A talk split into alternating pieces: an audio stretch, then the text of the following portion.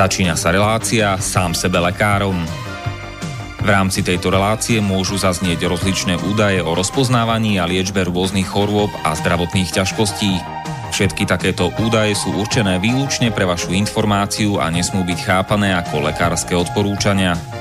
Ak máte akúkoľvek akútnu či chronickú chorobu alebo iné zdravotné ťažkosti, s ktorými si sami neviete dať rady, obráte sa prosím na kvalifikovaného a skúseného odborníka, ktorý bude môcť individuálne určiť, v čom tieto choroby a ťažkosti spočívajú a ako by ich bolo možné odstrániť či vyliečiť. Nič také však nemusí účinkovať na diaľku, teda bez toho, aby vás kompetentný odborník videl a osobne vypočul a vyšetril. Preto je dôležité osobné odborné poradenstvo, ktoré vám môže ušiť liečbu na mieru podľa vašich potrieb, životného štýlu, životného rozpoloženia a ďalších individuálnych daností.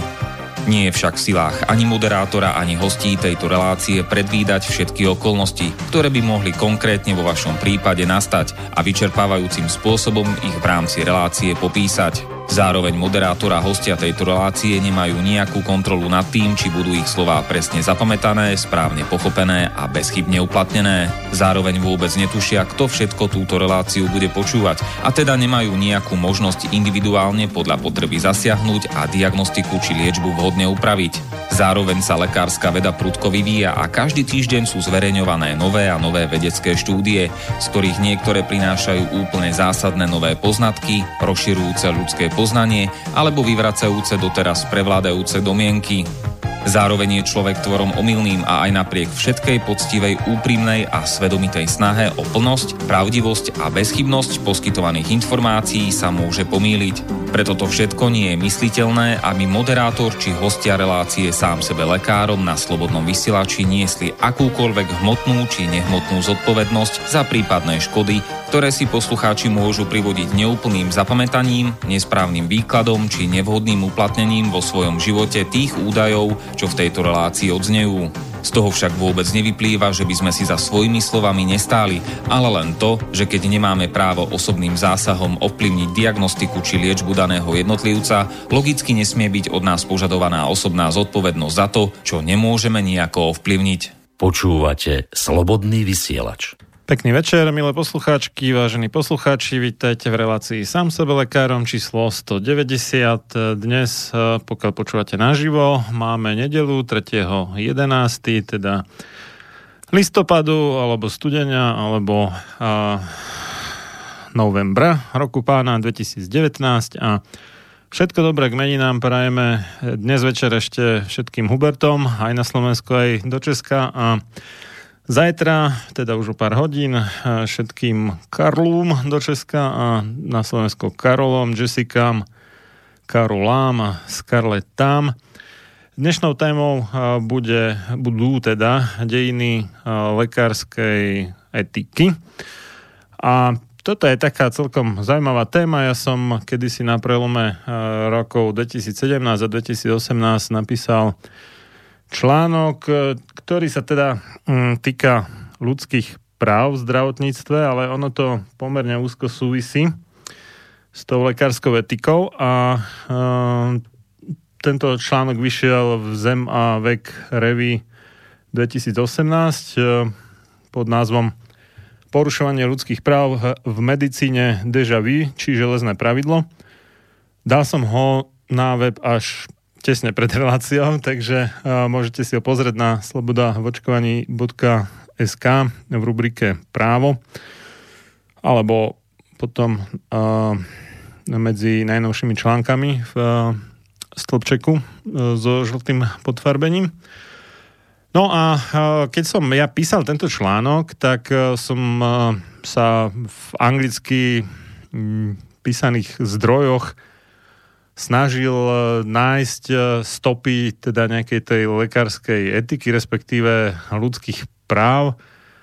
Samozrejme, skoro všetci vieme, že existuje nejaká Hipokratová prísaha, teda Hipokrates sa, neviem síce prečo, ale no nech, považuje za zakladateľa tzv. modernej medicíny, niekto hovorí školskej, mne to teda skôr uh, pripomína, alebo najlepší výraz mi príde ako farmaceuticko-chirurgická medicína.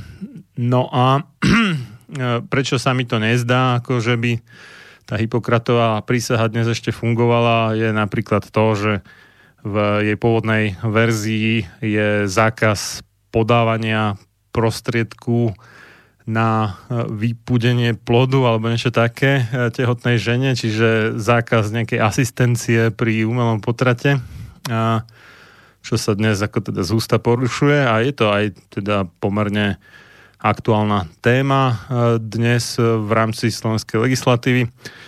No, ale medzi uh, Hipokratom, čo je nejakých, teraz neviem presne, možno nejakých 500 rokov pred uh, Kristom, pre ateistov pred našim letopočtom, tak uh, od toho Hipokrata až po Norimberský tribunál, a konkrétne teda Norimberský proces s lekármi, v rokoch 1946 až 1947 e, som vlastne nenašiel nič v angličtine.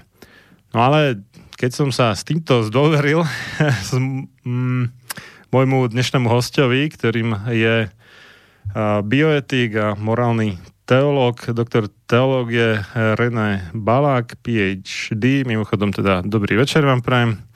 Dobrý večer. Tak, tak e, som sa dozvedel, že ono toho bolo viacej, akurát, že v angličtine o tom asi nikto nevie. Takže mňa teda veľmi zaujíma, ako to teda s tou lekárskou etikou a jej dejinami e, vlastne bolo.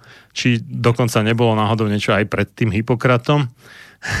a čo všetko vlastne bolo medzi Hipokratom a Norimberským tribunálom, lebo povedzme, že od toho Norimberského tribunálu to už máme ako tak slušne zmapované, ale dovtedy ani veľmi nie. No, ale vy ste vlastne na Slobodnom vysielači síce druhýkrát, ale v tejto relácii prvýkrát a ten, ten prvýkrát váš alebo vaša premiéra v tomto konšpiračnom rádiu takzvanom bola e, v relácii Spirituálny kapitál, ktorú ale možno mnoho poslucháčov tejto relácie nepočúva, takže ja by som vás na začiatok, ešte kým prejdeme k téme, poprosil o to, aby ste sa aspoň stručne predstavil našim poslucháčom, kto ste, čo ste a možno aby trošku pochopili, že aká je vaša kvalifikácia e, k tejto téme. Tak nech sa páči. Srdečne pozdravujem všetkých poslucháčov. No, moje univerzitné vzdelanie je z oblasti filozofie a teológie, ktoré som ukončil na Univerzite Palackého v Olomouci a potom som pokračoval v štúdiách morálnej teológie a kresťanskej etiky na Katolíckej univerzite v Lubline. To bolo štvoročné štúdium, ktoré som úspešne ukončil obhajbou dizertačnej práce. No a bol mi udelený teda akademický a vedecký titul doktorín teológia morály, kde sa už naznačuje aj tá špecializácia na oblasť morálnej teológie a kresťanskej etiky, čiže do toho padá aj tá oblasť, ktorá zaujíma nás dnes a to je bioetika, ktorá je jednou z takých veľmi dynamických eh, disciplín, keďže, alebo v istom zmysle možno povedať, že súčasťou bioetiky je aj lekárska etika, to už je také užšie vymedzenie.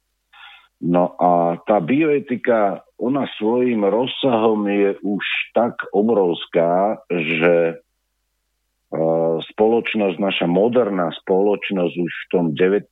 až 20. storočí reagovala na potreby súčasnej historickej epochy, hlavne teda oblasť biomedicíny, zdravotníctva, medicíny a príbuzných odborov, že samotná bioetika je niektorými špecialistami považovaná už za samotnú, samostatnú vednú disciplínu.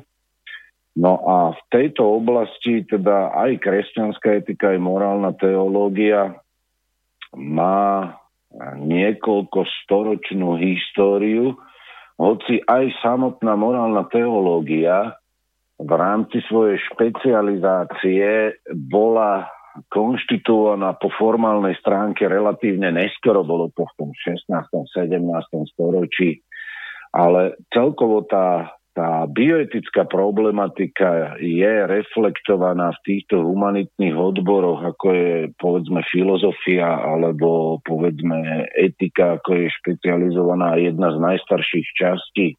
A potom už aj v teologických koncepciách, či už tých, ktoré my poznáme nás v Európe ako kresťanské, alebo aj iných civilizácií, tak tá bioetická problematika a ten vzťah medzi lekárom a pacientom, otázky lekárskej etiky sú reflektované veľmi, veľmi dlho.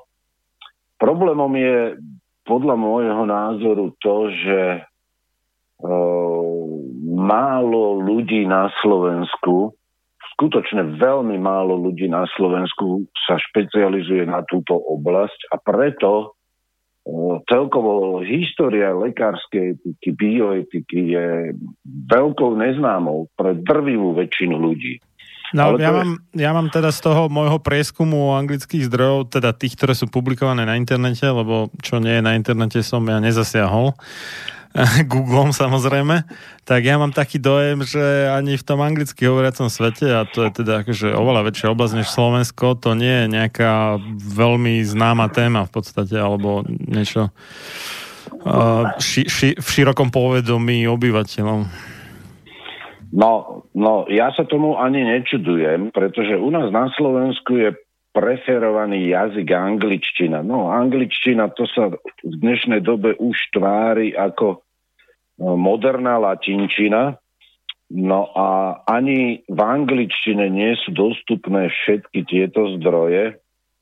Totiž e, ja som zistil, keď som začal pracovať približne v roku 1997 po návrate zo zahraničia, na Slovensko, že u nás je na Slovensku taký aj v tej akademickej sfére taký zvláštny zvláštny postoj k bioetike v zmysle toho, že to je veľmi mladá veda.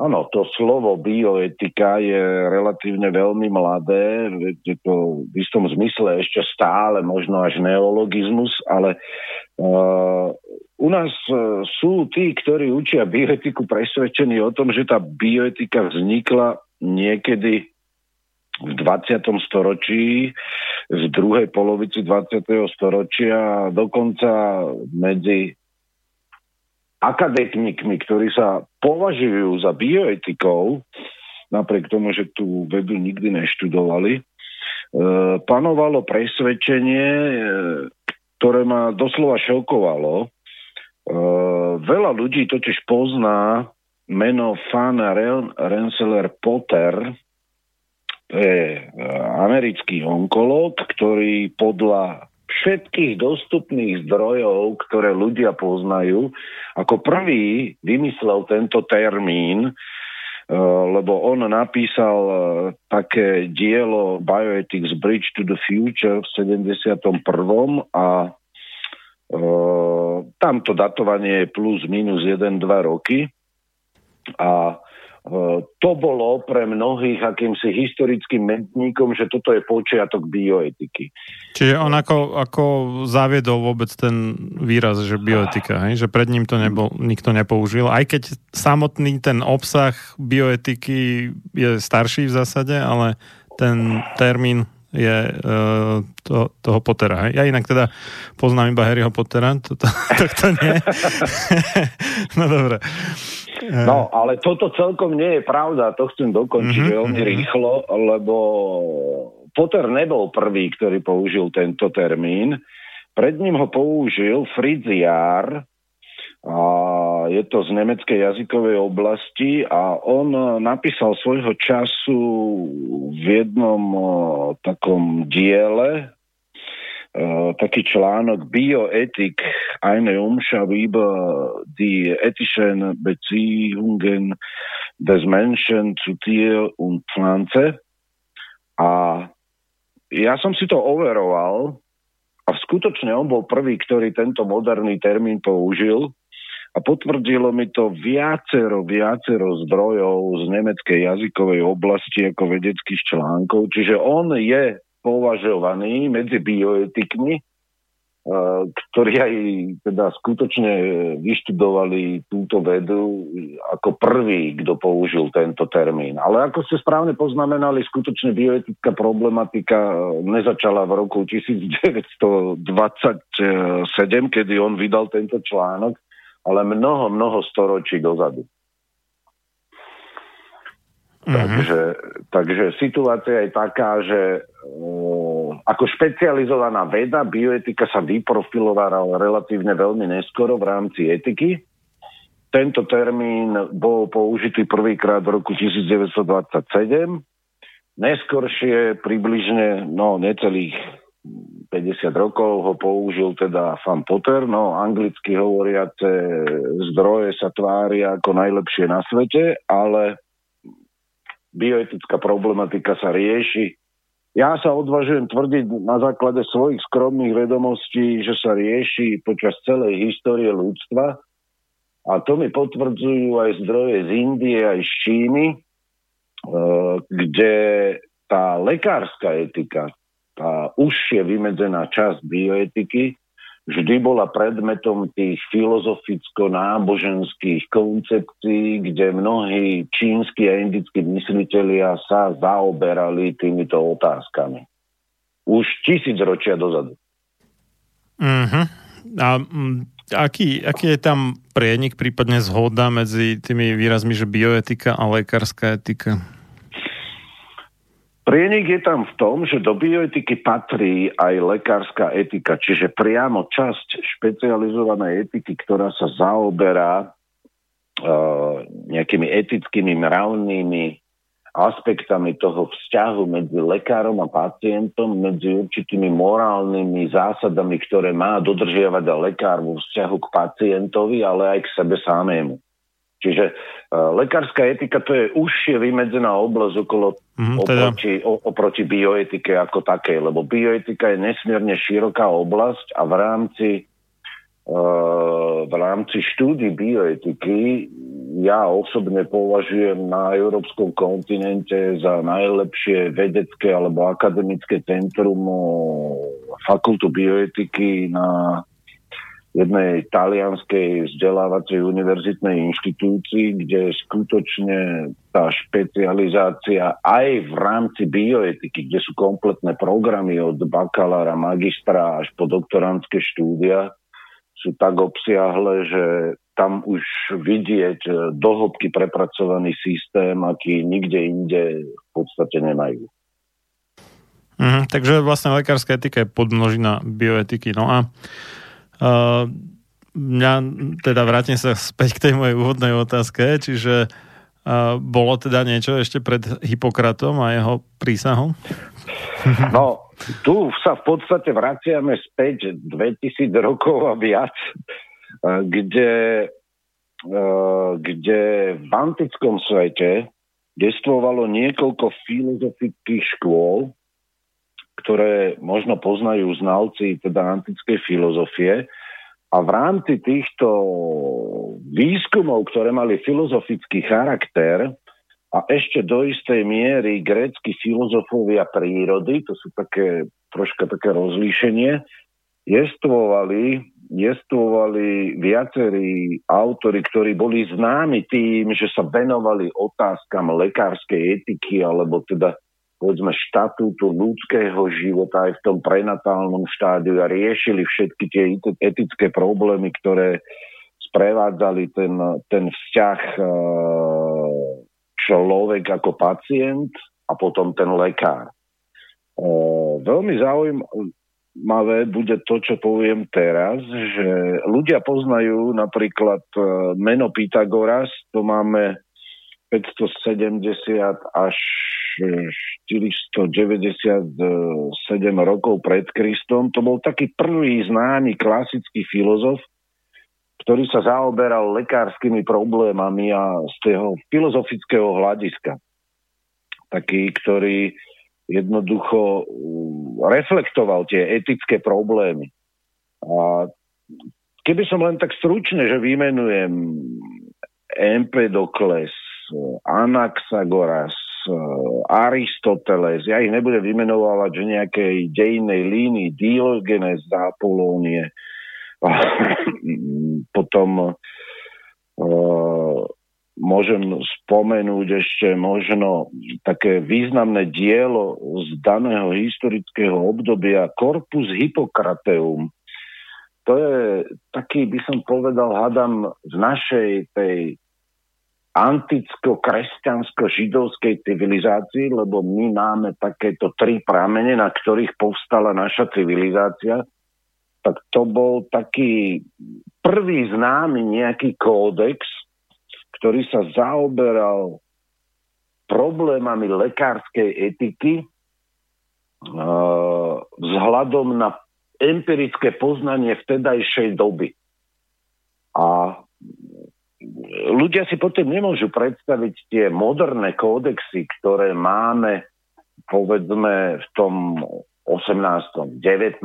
alebo 20. storočí, lebo ten korpus Hippocrateum to je, to je systém 53 kníh, obrovské kvantum textov, ktoré pochádza od rôznych autorov. A je to niečo také, že je to zozbieraný materiál od mnohých antických autorov na etické témy a dokonca až ontologický status ľudského života a embria sa rieši v niektorých tých častiach a potom aj tie tie otázky toho vzťahu medzi lekárom a pacientom. A ja ja vás sme... preruším, že nie každý posluchač má slovník cudzích slov v hlave, takže keď ste vysvetlili, že to je ontologický status. Taký bytostný, bytostný, no mm-hmm. budem si musieť dávať pozor, ako hovorím. tam, tam tí lekári, praktickí lekári z praxe veľmi často konzultovali problémy problémy s filozofmi a vypracovávali sa určité nejaké súbory pravidiel, ktoré vyústili do, do toho, že vznikol tento kódex, ktorý je takým prvým, možno nám známym e, dokumentom, ktorý, ktorý sa zaoberá týmito otázkami. A títo lekári, oni boli z dvoch takých e, dá sa povedať, v dnešnom ponímaní geografickom, že sú dvoch ostrovov, Kos a Knidos a oni dosť systematickým spôsobom riešili tieto otázky. A e, v priebehu v podstate celej existencie toho antického sveta dá sa povedať niekoľko málo desiatok filozofov sa zaoberalo tými filozoficko-etickými otázkami toho vzťahu, no a samozrejme aj právnymi otázkami toho vzťahu medzi lekárom a pacientom. A to bolo zaujímavé v tom, že už v tej dobe existovali rôzne prístupy vlastne k ľudskému životu, k ľudskému zdraviu, kde napríklad stojíci boli troška, by som povedal, to naš, našim dnešným jazykom taký liberálnejší, že mali určité pochybnosti, napríklad to, či možno, nemožno vykonať potrat a za akých podmienok, pardon, alebo či možno alebo nemožno zabiť novonarodené dieťa, keď to dieťa je postihnuté, lebo ten antický svet bol, bol dosť eh, krutý v týchto otázkach. Tu boli takí akože na pol ceste k Sparte, hej? Áno, áno, áno. Dá sa to tak povedať. Dobre. A potom, a potom čoraz viac e, prichádzala do popredia otázka rímskej ríše a tam už to chápanie ľudského života bolo veľmi ovplyvnené hedonizmom, konzumizmom, e, tej, ktorý sa neustále rozmáhal, pretože oni vyciciavali celý starý známy svet, tie provincie okrajové museli platiť dane cisárom, takže e, keď sú ľudia nesmierne bohatí a žijú v blahobite, tak už potom nevedia čo od dobroty so sebou, ale prekvapím teraz s určitými menami z toho, z tej takej filozoficko-etickej roviny, ak ide o tú lekárskú etiku. Lucretius, Cicero, Seneca mladší, Plinius starší, to boli ľudia, ktorí neboli len nejakými poetami, básnikmi, ale to boli aj autory, ktorí sa zaoberali tými otázkami lekárskej etiky. To je pre mnohých ľudí úplne neznámou vecou u nás na Slovensku, že mnohé známe mená, či už z literatúry, správa, z filozofie, sa zaoberali vo svojich eticko-filozofických úvahách aj otázkami toho vzťahu medzi lekárom a pacientom. A tam boli potom mnohí, mnohí autory, ktorí už sú menej známi. Ja ich nebudem ani spomínať, ale spomeniem jedno, jedno meno. To sme stále ešte v období v podstate na rozhraní letopočtov pred Kristom a po Kristovi, ale teraz prejdeme v podstate už do nášho letopočtu. A to sa už toto meno objavuje aj v tých moderných príručkách uh, lekárskej etiky. A to je Galen z Pergamonu, ktorý po Hippokratovi bol takým najznámejším lekárom z toho obdobia staroveku a v istom zmysle viac ako lekárom možno bol takým filozofom prírody, že sa zaoberal myslením a skúmaním prírodných javov, ktoré sa dotýkajú paradoxne aj ľudského zdravia. A, a bol jeden z najväčších filozofov prírody a treba povedať, že e, na druhej strane mal veľmi významné postavenie v rímskej ríši, pretože bol osobným alebo hlavným le- lekárom Marka Aurelia, to, toto meno už ľudia poznajú. A on, on e, mal okolo 300, to číslo je obrovské, e, určitých reflexí alebo nejakých úvah na medicínske témy a zaoberal sa aj tými etickými otázkami a teda najmä lekárskou etikou. A tento, tento človek v podstate je už e, bioetikom vo svete relatívne známy. Ale je len jeden z mnohých z toho obdobia staroveku, ktorí sa týmto problémom venovali, pretože e, práve tá lekárska etika veľmi úzko súvisela s rozvíjajúcim sa poznaním medicíny. A teraz prekvapím možno niektorých poslucháčov tým, že vlastne časť medicíny, ktorá sa dnes nazýva embryológia, tak e, práve touto embryológiou a etickými záväzkami, ktoré vyplývajú z tých vedeckých poznatkov vtedajšej epochy, tými etickými záväzkami, ktoré stoja pred lekárom, sa zaoberal najmä teda Hippokrates, Aristoteles a potom tento e, Claudius Galenus. A ešte jeden taký autor veľmi zaujímavý bol Sofranos. A títo ľudia mali relatívne obmedzené vedomosti z tej aj embryológie, aj e, eventuálne medicíny, ale treba povedať, že nie každý z nich zastával tú pozíciu tej bezpodmienečnej úcty a rešpektu voči jednak ľudskému životu a potom aj voči pacientovi. E, bolo to podmienené veľmi výrazne aj sociálnym statusom pacienta a potom aj tým, že či bol občanom alebo nebol občanom rímskej ríše. Čiže tam mali také, také akože kastovanie v podstate tých pacientov, hej? No, je to stará známa vec, že tí, ktorí boli bohatí, že, že tí lekári pristupovali k tým bohatým klientom Čiže tí, tí mali dnešný... Nie, mierne inak. Dnešnou ako, terminológiou mali nadštandard. Mali nadštandard, no.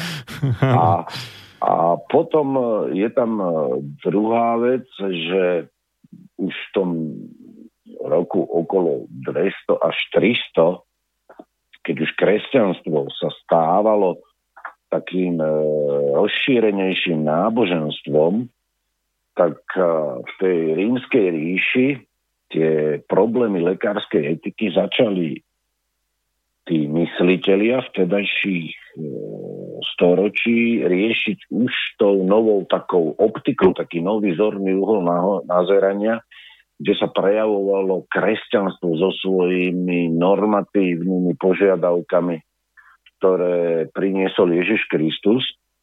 A druhou vecou bolo to, že zakomponovali do tej lekárskej etiky aj určitý prínos e, z oblasti židovskej kultúry a židovskej etiky. A tá staroveká nejaká koncepcia lekárskej etiky alebo teda určitých nejakých zásad vlastne e, bola, ona sa opierala už potom o Bibliu, aj v tom kresťanskom ponímaní, tí kresťanskí autory, aj títo židovskí, ktorí považovali určité v našej dobe legálne činnosti, ako je napríklad potrat, považovali za niečo, čo je absolútne ako nepriateľné, títo mysliteľi. A ja tam môžem spomenúť možno Filón Aleksandrijský alebo Jozef Flavius, toto meno kresťanom je trošku známe, Filon Aleksandrijský, ten bude skôr známy profesionálom, ktorí sa zaoberajú filozofiou z antického obdobia. No a potom prišlo niekoľko storočí, keď už kresťanstvo získavalo vplyv, ktoré my v kresťanskej histórii nazývame obdobím cirkevných odcov a v podstate všetci významnejší títo cirkevní odcovia sa zaoberali problémami, ktoré súvisia, ktoré súvisia s lekárskou etikou. Ehm, ja ich tu mám nejakým spôsobom zdokumentovaných asi 15-20 takých najvýznamnejších, ehm, ktorí, ktorí sa venovali tým základným otázkam, či môže lekár, povedzme, zabiť nenarodené dieťa, čiže zlo potratu, vraždy a určité etické pravidlá, ktoré vyplývajú z kresťanských zásad a ich aplikácia vlastne na, do tej lekárskej etiky. Toto si myslím, že ani, ani za celú reláciu by sme celé neprešli, pretože to patristické obdobie a potom obdobie, kedy už začína stredovek, je je obdobím, kedy sa reflektovalo mm, tá, hlavne tá otázka nedotknutelnosti ľudského života. Totiž aj v tej lekárskej etike e, si európsky kontinent, keďže bol silno naviazaný na rímsku ríšu a tá pred, na svojho, akési, by som povedal, etického v oblasti etiky, teda toho predchodcu, ten grécky antický svet, tak uh, tam bol politeizmus. Tam boli mnohé, ako dnes, protikladné koncepcie aj v tej lekárskej etike. Niektorí tí, tí mysliteľia, ktorí sa zaoberali lekárskou etikou, za určitých okolností pripúšťali napríklad potrat. Ale čím viac kresťanstvo nadobúdalo význam v našej civilizácii, ktorú pomáhalo budovať, tým viac prenikala tá idea toho vzťahu lekára a pacienta v tej perspektíve služby, v perspektíve akési bezpodmienečnej úcty voči pacientovi bez ohľadu na jeho sociálny status. A to bola radikálna zmena v lekárskej etike. Hoci v praxi praxi to trvalo celé stáročie, kým sa to nejakým spôsobom eh, prejavilo, že aj ten chudobný pacient, aj, ten, eh, aj tá chudobná tehotná matka, aj to nenarodené dieťa, jednoducho z chudobných pomerov, že ich život a ich zdravie má rovnakú hodnotu ako zdravie tých bohatých, to trvalo skutočne celé stáročia. No a e, tu by som chcel spomenúť niektoré zaujímavé, zaujímavé mená, ktoré možno, možno budú poslucháčov zaujímať. E, veľa ľudí pozná, pozná meno Tomáš Akvinský. ja netvrdím, že Tomáš Akvinsky bol nejaký bioetik, pretože predovšetkým to bol filozof, ale uh, v jeho diele sa prejavuje veľmi vplyv toho, toho filozofa Pythagora, lebo on priniesol takú ideu svetosti ľudského života. A on doplnil, Tomáš Akvinsky, e, ďalšiu dôležitú ideu, a to je vysoká morálna nezištná úroveň altruizmu lekára spolu s jeho vedeckou úrovňou. A toto všetko v podstate nejakým spôsobom syntetizoval, alebo teda urobil z toho nejakú takú ucelenú koncepciu, ale inšpiroval sa skutočne u tej Pythagorovej školy, a toto zohralo veľmi významnú úlohu potom vo filozofii v jej časti, ktorá sa nazýva etika a do tejto časti práve spadali, spadala aj lekárska etika. A treba povedať, že, že lekársky étos už v tom období, kedy žil Tomáš Akvinský, ten lekársky étos bol nejakým spôsobom koncipovaný, že bol nasmerovaný na človeka, že človek bol nejakým stredobodom uh, celej lekárskej etiky.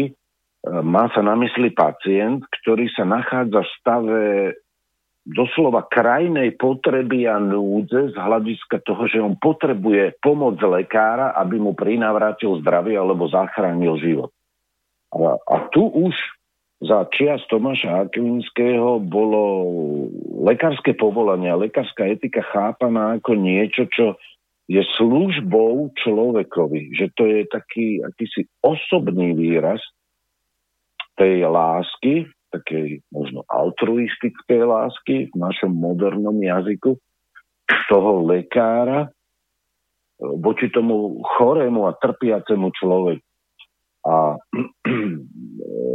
tu by som chcel spomenúť ešte jedno zaujímavé meno. Veriaci kresťania poznajú meno svätý Anton. Ono týchto svetých s týmto menom je veľmi veľa, ale uh, svätý Anton, ten sa zaoberal uh, vážnymi problémami profesijnej etiky a on žil e, v rokoch tak 1300, neviem, či 80, 90 až 1400, neviem koľko. A to bol Dominikán. V odbornej vedeckej literatúre je známy pod menom Antoninus Consiliorum. A on sa potom stal aj arcibiskupom vo Florencii.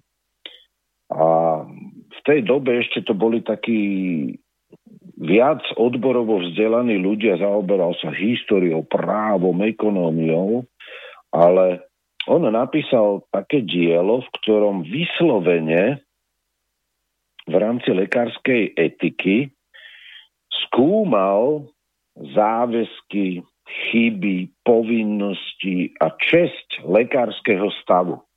Dalo by sa povedať, že to bolo veľmi významné prelomové dielo, tom zmysle, že on sa vyslovene na to špecializoval a z jeho práce potom čerpali mnohí iní.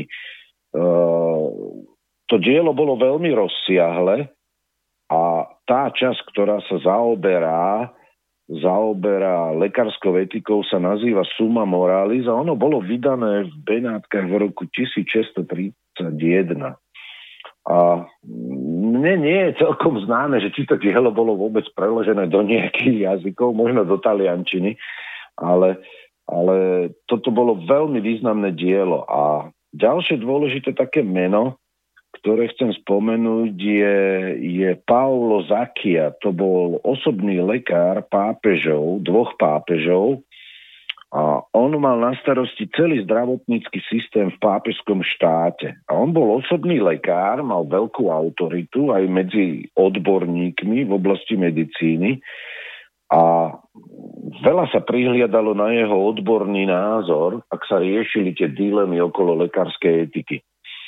A veľa sa prihliadalo na jeho názor najmä v rímskej kúrii, A on napísal takú, takú veľmi významnú publikáciu, ktorá mala medicínsko-právny charakter a je to jeden z mála ľudí, teda stredoveku a na Prahu už povedzme novoveku, ktorí významne prispeli k rozvoju lekárskej vedy, ale aj lekárskej etiky. A zaujímavé na, u tohto autora je to, že on sa venoval uh, súdnemu lekárstvu a potom eticko-právnym problémom v oblasti lekárstva, medicíny a lekárskej etiky. Takže toto na ilustráciu chcem dokumentovať, že ako, ako celá tá naša tradícia, tá tradícia lekárskej etiky nezačína niekedy v 20. storočí, alebo teda nebola zabudnutá od čias antiky, ale mnohí mysliteľia, tam potom je ešte aj Augustín a mnohé iné známe mená, ktorí sa čiastočne venovali, venovali týmto otázkam. Ehm, v rámci tomizmu to je taký zaujímavý filozofický systém, ktorý je možno niektorým poslucháčom známy. Boli No tomizmus aj... to je vlastne od toho Tomáša Akvinského, nie? Od Tomáša Akvinského no. sa to nazýva tomizmus, to je oficiálny filozofický systém, ktorý donedávna bol považovaný za jediný taký správny spôsob filozofického a logického myslenia. Škoda, že sa opustil. Ale uh, v rámci tomistickej filozofickej éry existovali ešte veľmi zaujímaví autory, ktorí sú skôr známi z úplne inej oblasti, a to je filozofia práva. A to je Louis de Molina, to bol jezuita, potom Banes v Španielsku, to je Dominikán, e, Del Soto a ešte niektorí ďalší Španieli, ktorí tiež sa zaoberali vážnymi bioetickými problémami a lekárskou etikou v tej dobe.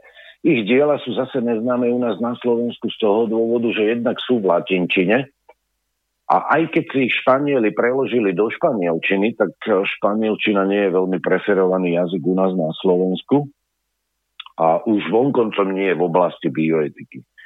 Takže práve z týchto dôvodov možno tieto, tieto, tieto mená nie sú až tak známe. V lekárskej etike ešte veľmi zaujímavý Veľmi zaujímavý autor je, je Percival, ktorý žil v 18. storočí, ku koncu 18. storočia v podstate. Takže to nie je ten, čo hľadal Svetý Ground. Teda, nie, nie, nie, nie, nie. To je menovec iba. A prečo spomínam toto meno? Thomas Percival on je považovaný v bioetike za autora moderného, takého skutočne vedeckého ponímania lekárskej etiky. A on je autorom takého etického kódexu le- lekárskej etiky. On bol dokonca preložený do angličtiny, bol Code of Ethics, niekedy začiatkom alebo koncom 17. storočia, koncom 18. začiatkom 19. storočia. A tento Percival, on e, reflekt nejakým vedeckým spôsobom skúmal, ale doslova vedeckými metodami skúmal, skúmal uh, tie etické postoje lekára. A on aj potom navrhol v, tých svojich, v tom svojom diele nejaký vzorový taký model lekára, ktorý je považovaný, alebo v tej dobe bol považovaný za ideál, ktorý je hodné nasledovať. A ním sa potom inšpirovalo mnoho ďalších autorov.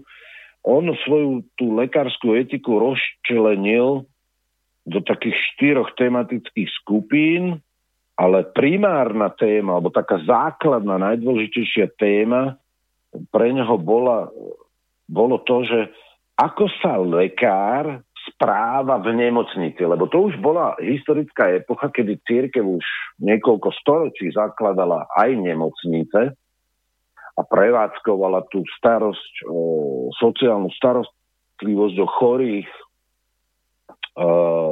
umierajúcich, jedno, tá samaritánska služba a, a on reflektoval alebo skúmal tie problémy, ktoré prináša život v rámci tej lekárskej starostlivosti a on si skutočne dal záležať v tom svojom diele, že ako má, podľa akých etických zásad sa má správať lekár v tom prostredí nemocnice.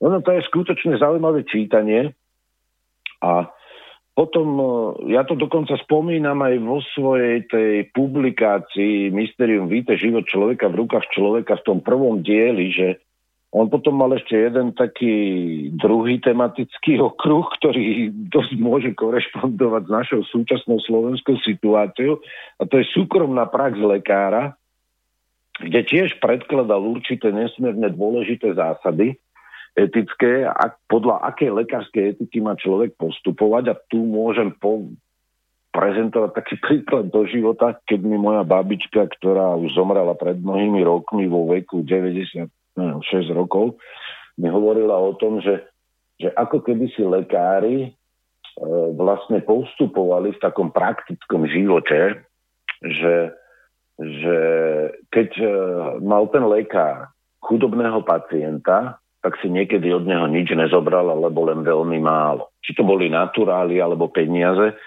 to bolo úplne irrelevantné, ale skutočne lekári mali v sebe nejaký ten lekársky etický kódex, nejako ako keby vpísaný do, do, do ich prírodzenosti alebo do ich spôsobu myslenia, že, že aj tomu chudobnému pacientovi tí lekári dokázali preukázať tú službu zdraviu, a keď prišiel s tou istou chorobou, povedzme, svedectvo mojej babičky, ktorá, ktorá teda zažila viacero režimov, uh, narodila sa ešte v čase Rakúsko-Uhorska, uh, zažila prvú Československú republiku a tak ďalej a tak ďalej až do komunizmu a potom aj demokraciu, túto, teda to, čo sa nazýva demokraciou po 89. Hovorila, že keď prišiel bohatý pacient, tak za tú istú službu za ktorú si od chudobného ten, ten lekár nevypýtal nič, si od toho bohatého vypýtal to, čo mu spravodlivo tomu lekárovi prináležalo. Že jednoducho e, riadili sa tým, čo vlastne istým spôsobom ten Thomas Percival v tom, v tom svojom diele e, jednoznačne preferoval, a to sú určité etické zásady, že ten lekár nemôže hľadieť na chudobného ako na niekoho, ku ktorému nebude pristupovať s rovnakou zodpovednosťou a láskou ako k tomu bohatému. A potom tam mal ešte taký tretí okruh a ten možno je dnes ešte dôležitejší ako dnes. V dnešnej dobe je dôležitejší ako vtedy. A skúmal, a to si teraz e, poslucháči radšej sadnite, skúmal vzťah lekára k vtedajším farmaceutickým subjektom už v tej dobe boli spoločnosti, ktoré sa zaoberali uh, prípravami týchto preparátov a ich predajom. A hovorím ešte raz, Thomas uh, Percival zomrel na začiatku 19. storočia a on to vnímal ako veľký problém.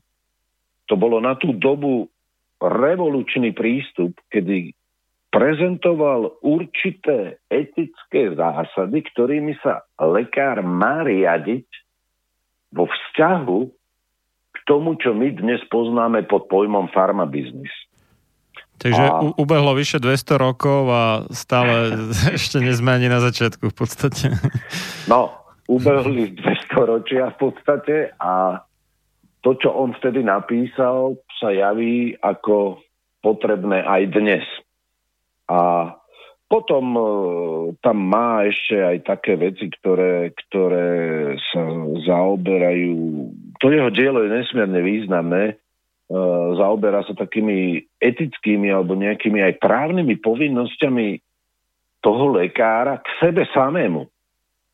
Čiže e, vo vzťahu k iným lekárom, k sebe samému, a k iným osobám, ktoré sú súčasťou zdravotníckého systému. Bolo vidieť, že on už reflektoval tie moderné problémy v podstate novoveku, ako keby, a predpokladal vo svojej akejsi možno vízii, že kam to všetko bude smerovať. A tu by som chcel upozorniť na to, že uh, on žil v dobe, kedy ešte existovala by sme povedali, taká empirická medicína, čiže to, čo spozorujeme v prírode, to, čo nejakým spôsobom dostaneme od predchádzajúcich generácií, nejaké lekárske vedomosti a potom aj tie určité etické zásady. A z, pomaličky sa rodila nová medicína a to je tá naša dnešná chemická medicína. Pretože e, to poznanie sa neustále rozširovalo a postupne sa prichádzalo. A on to predpokladal vo svojej vízii, že sa budú vyrábať syntetické preparáty, ktoré my dnes nazývame lieky. A poukazoval na dôležitosť tej lekárskej etiky, že ten lekár má byť človekom, ktorý zosobňuje, a teraz sa dobre podržte, vážení poslucháči, zosobňuje česť, odbornú znalosť medicínskej vedy, tu považoval za samozrejmosť. Ale preferoval česť, že o autorite lekára podľa jeho odborného názoru, podľa jeho mienky, rozhoduje jeho morálny profil ako tej osoby toho lekára. A jeho etické postoje, alebo ten jeho etický et, ten étos, to rozhoduje o tom, či ten lekár zbudzuje v podstate dôveru a úctu. Ako ďaleko dopredu možno povedať, že niekoľko storočí videl Thomas Percival vtedy. Lebo keď sa pozrieme na súčasnú realitu s mnohými problémami našej chemickej medicíny ovplyvnenej farmaceutickým priemyslom, tak uh, toto bol doslova prorok a vizionár. A, a možno povedať, že on charakterizoval osobu lekára, kde, kde v tej jeho charakteristike, tam na prvom mieste etické cnosti, charakter, odborné a vedecké a potom sociálne kvality. Toto všetko u neho bolo nesmierne dôležité a on v podstate vytvoril nejaký model lekára, kde sa kládol aj dôraz na to z tej lekárskej etike v jeho ponímaní, že etický rast lekárskej profesie, že ten lekár tej etickej dimenzii, v tom etickom rozmere má neustále rásť a rozvíjať sa.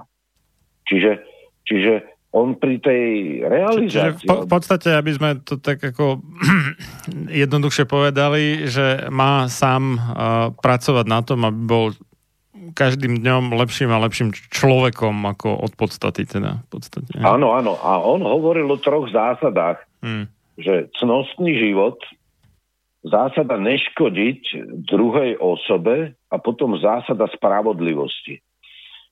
A on už v tej, v tej dobe poukázal na to v tej svojej medicínskej etike, lebo on napísal aj také dielo, že medicínska etika, on, eh, on už vtedy predpokladal, že toto je niekedy veľmi ťažké zosúľadiť tú autonómiu pacienta s tou autoritou lekára. On v tom diele medicínska etika, to je jeho druhé významné dielo, on celý tento problém riešil už vtedy v teoretickej rovine, lebo analyzoval vlastne on, on tú praktickú skúsenosť. Že to, čo on videl, čo sa deje. A, a teraz e, to sme na Prahu 19. storočia v podstate. No, ja vás už budem musieť prerušiť, lebo za chvíľu nám, by nám to uh, operátor hm, typol, lebo už sa blížime k hodine hovoru, takže dáme si teraz prestavku a, a k tomu ďalšiemu sa dostaneme teda po, po pesničke. A to znamená za niekoľko minút, nejakých asi 4-5. Dobre? V poriadku. Takže Teraz to položím a potom vám zavolám opäť. Tak, ideme na to. No zahyň, studom večným zahyň podlá duša, čo o slobodu dobrý ľud môj mi pokúša. Lež večná meno toho nech ovenčí sláva, kto seba v obeď svetu za svoj národ dáva. A ty morho, hoj morho, detvo môjho rodu, kto kradmou rukou siahne na tvoju slobodu, a čo i tam dušu dáš v tom boji divokom, mor ty len a voľne byť, ako byť otrokom. Samochalúbka. Počúvate Slobodný vysielač.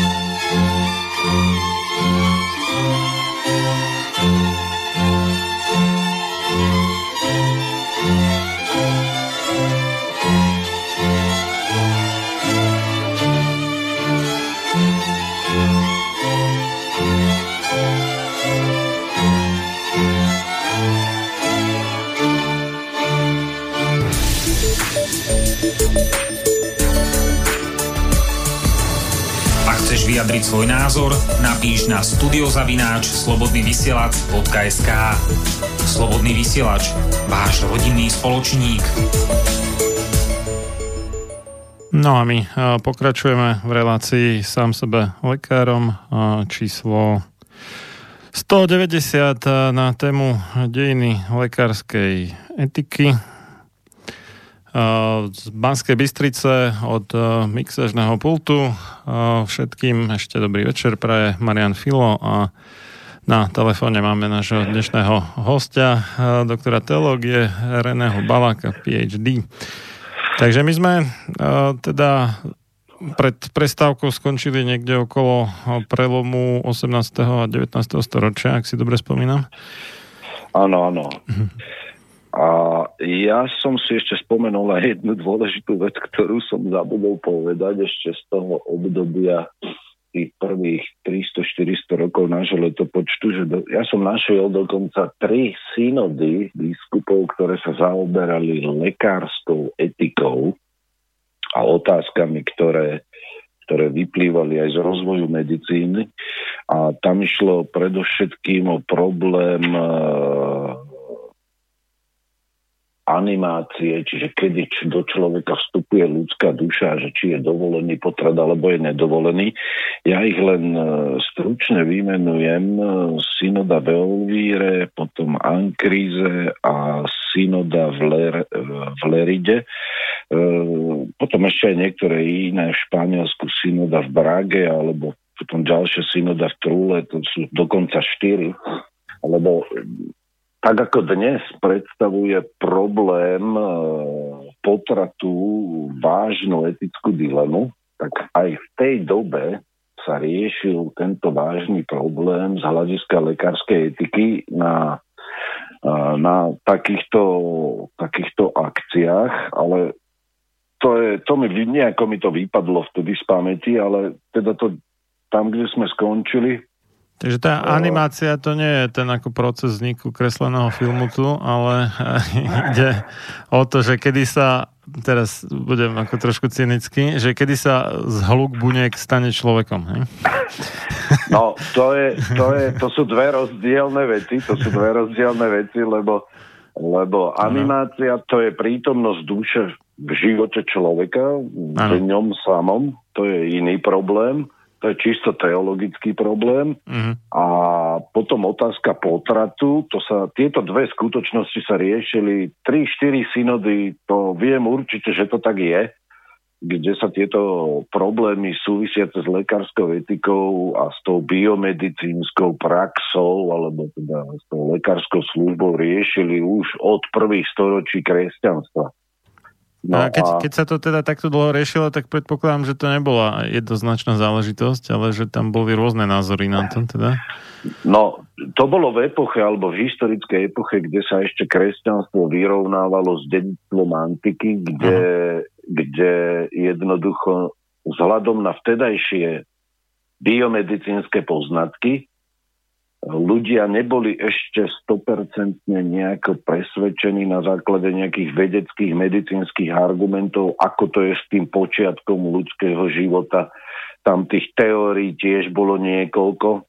Niektoré dnes vyznievajú doslova detsky, infantilne kedy sa predpokladal vznik určitých orgánov, vývoj toho dieťaťa na základe hypotéz a nejakých teórií. Čiže ono, tie, tie, tá problematika potratu a toho, kedy je to človek a kedy to nie je človek, to kým sa vyrovnala v podstate by, aj medicína, aj etika s týmito otázkami, spod toho vplyvu antického sveta to trvalo niekoľko storočí, ale v rámci kresťanstva panovalo odjak živa také presvedčenie, že jednoducho ľudský život je nedotknutelný od momentu počiatku jeho existencie, len sa nevedelo presne, kedy ten život v rámci toho biologického rozmeru, že kedy vlastne začína tam oni nemali žiadne také vedecké argumenty, ktoré by nejakým spôsobom podporovali to, že ľudský život je človekom alebo že je nedotknutelný. Nevedelo sa od jakej chvíle. Čiže bolo to limitované tými, tými medicínskymi poznatkami. Že v tej dobe tie poznatky boli veľmi chabé. Takže, ale čo sa týka dovolenosti alebo nedovolenosti z hľadiska tej lekárskej etiky zabiť, nezabiť e, to nenarodené dieťa, tam na tých synodách bolo stanovisko jednoznačné, pretože oni sa riadili už aj tými náboženskými argumentami kresťanstva, ktoré dekalog prevzatý, prevzatý zo židovskej kultúry, hoci dekalog ako taký, tých 10 božích prikázaní je prítomný v mnohých kultúrach, ktoré sú o mnoho staršie. Čiže to nie je niečo, čo exkluzívne by prinieslo ako keby kresťanstvo ale tam ich postoj bol jednoznačný. Len sa tam riešili e, tie praktické otázky lekárskej etiky, či je to dovolené, nedovolené, za akých okolností.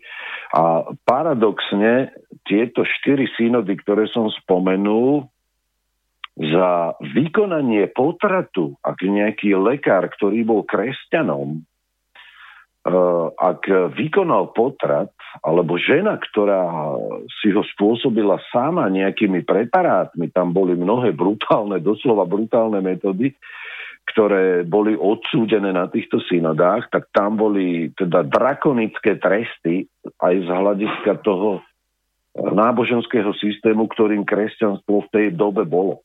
Vyslovene tam boli kánony, alebo teda také nejaké právne normy, ktoré jednoducho trestali veľmi vážnymi sankciami, doslova takými vážnymi sankciami, že to si dnes e, naši extrémistickí liberáli v súčasnej dobe nevedia ani predstaviť. To, to ani nebudem spomínať konkrétne, ale hovorím, že, za, že ten ľudský život v rámci toho kresťanského nazerania na lekárskú etiku lebo väčšina, drvivá väčšina tých autorov, ktorých som ja spomenul, už z obdobia povedzme tej patristiky alebo cirkevných odcov, to všetko sú kresťanskí autory, uh, uznávali a rešpektovali ľudský život ako nedotknutelný, lebo oni vychádzali z toho presvedčenia, že Boh je najvyššou autoritou a iba jemu prináleží tá absolútna moc nad životom človeka. Čiže pre nich možno aj z toho náboženského hľadiska ako keby automaticky bol ten ľudský život e,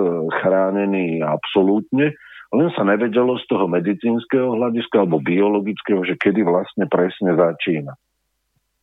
No a ten, ten e, samotný, my sme skončili na tom Persivalovi a na tej koncepcii toho lekára, že aký on má, tak e, u neho bolo ešte zaujímavé jedno, čo som nestihol povedať, že on odmietol ten staroveký paternalizmus lekárov, taký akýsi takú bezhraničnú autoritu lekára, a to sa rieši v podstate v lekárskej etike dodnes, ten paternalistický prístup. Pamätáme si ho ešte z čias e, minulého režimu, kedy lekár niečo povedal a to bolo doslova ľudovo povedané písmo sveté, tomu sa nemohlo odporovať, to sa nesmie spochybňovať.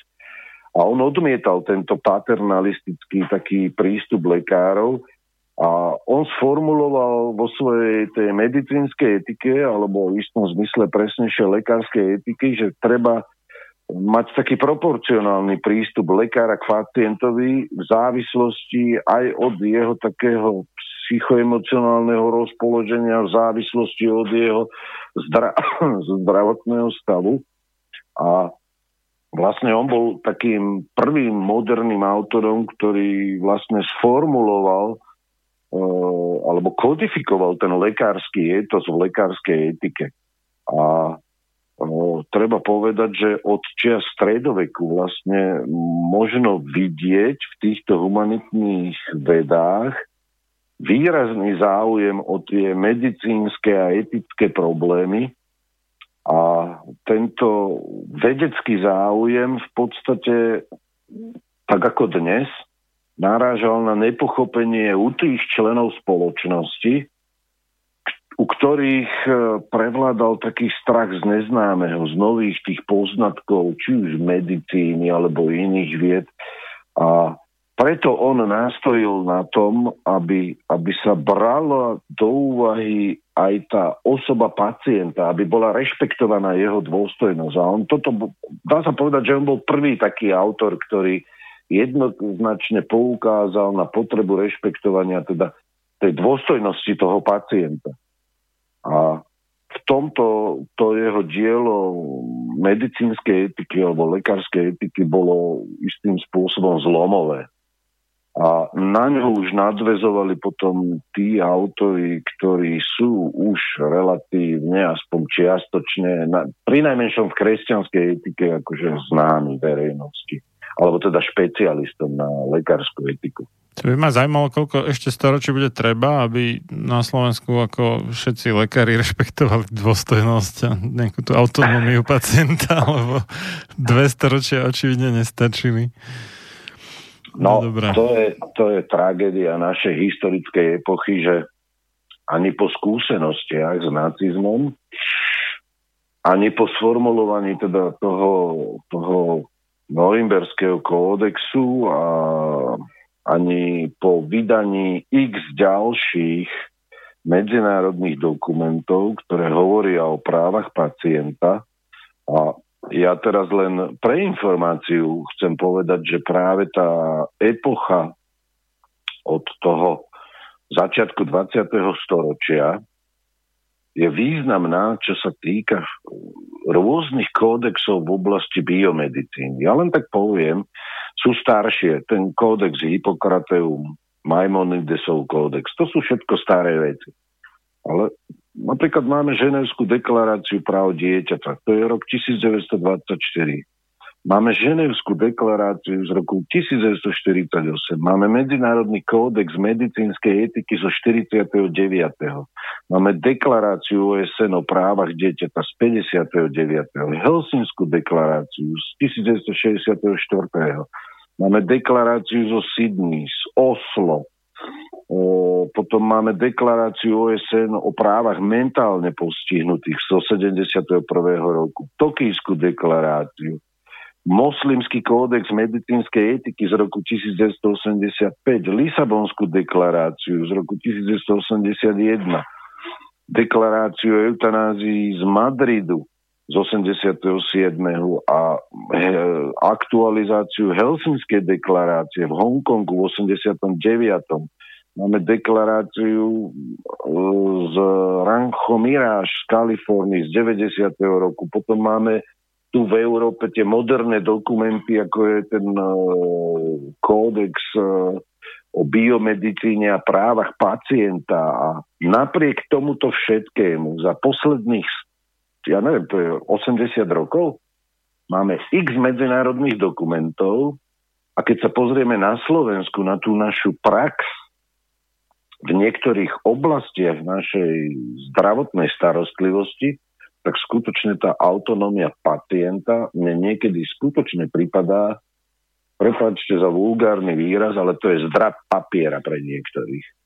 Dokonca aj pre náš právny systém, pre naše biomedicínske právo, a to ma šokuje. To ma no, doslova to, šokuje. To nebol ani nejaký veľmi vulgárny výraz, teda. Ono, e, predsa len, predsa len sme niekam pokročili, teraz teda sa opravujem. Pokročili sme k tomu, že e, lekár už, nie každý, ale už dosť veľa lekárov dáva podpisovať informovaný súhlas, ale pozor, bez toho, aby toho pacienta informovali predtým, ako to podpíše. Takže uh, pacient podpíše, že bol informovaný o všetkom, o čom mal byť informovaný podľa zákona, bez toho, aby reálne bol informovaný.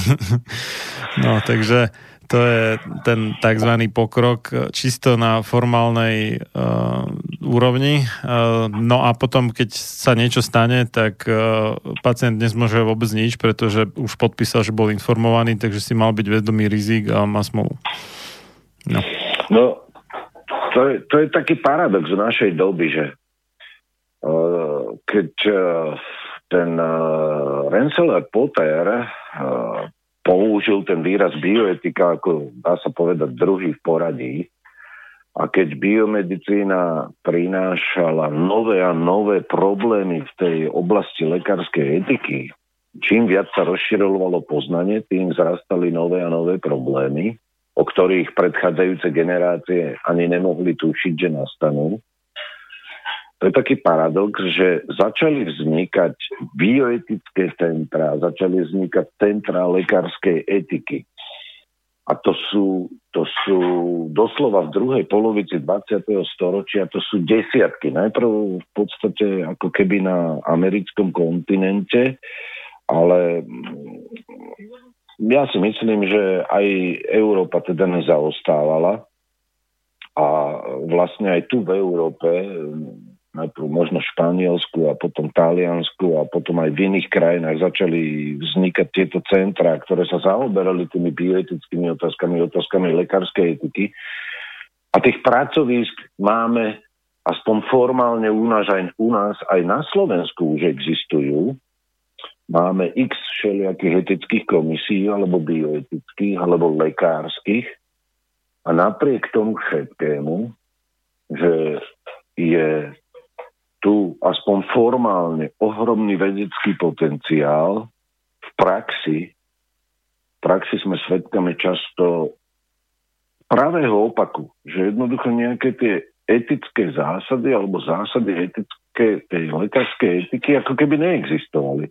Ale tým, tým nechcem naznačovať to, že by, že by všetci tí lekári boli takí, lebo ja mám veľmi veľa pozitívnych skúseností, pretože som istý čas aj pracoval v zdravotníctve jeden rok ako asistent v určitej službe e, chorým pacientom, ale, ale skutočne to, tie zásady lekárskej etiky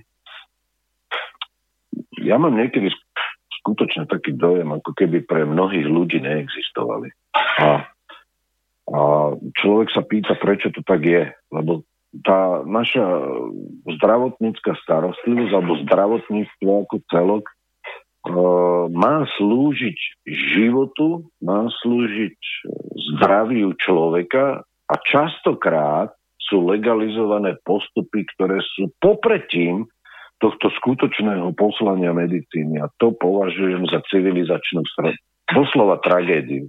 No pro, problém je, že nielen, že to tak je, ale že je to čoraz horšie v podstate, lebo uh, niekedy okolo 60 rokov sa začali vo viacerých krajinách povolovať potraty, teda v podstate zabíjanie nenarodených detí.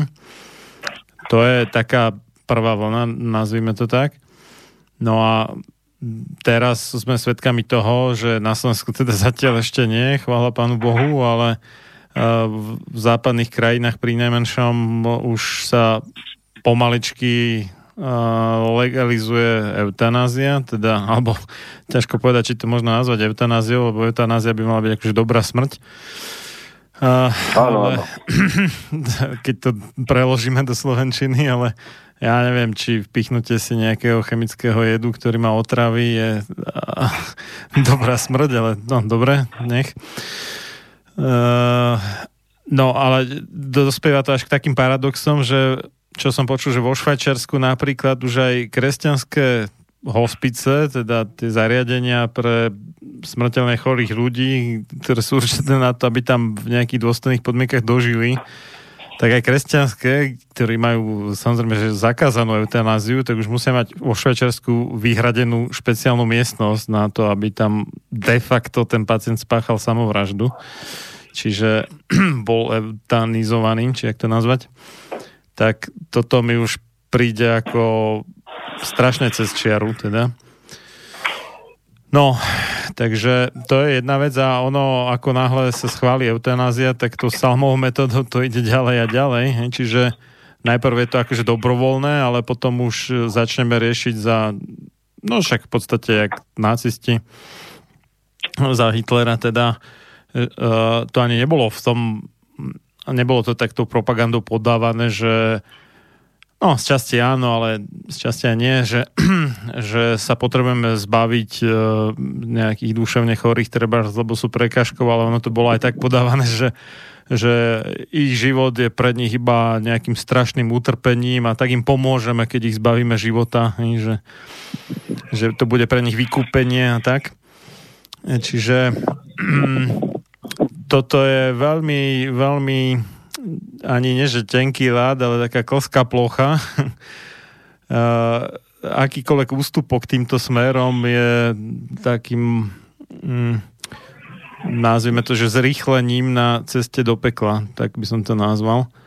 A myslím, že v, v súčasnej situácii by sme túto tému mali teda otvárať čoraz viacej, lebo ozaj hrozí po nejakých troch, štyroch generáciách, že sa nám tu v lekárskej sfére navráti de facto to besnenie doktora Mengeleho a jeho kumpánov z nacistického Nemecka, respektíve už, už sa pomaly vracia ako kúsok po kúsku, už sa vlastne tie tzv. neprekročiteľné hranice prekračujú postupne jedna po druhej a Uh, jak sa hovorí, že národ, ktorý nepozná svoje dejiny, je uh, odsudený na to, aby si ich zopakoval, tak nám presne toto hrozí dnes.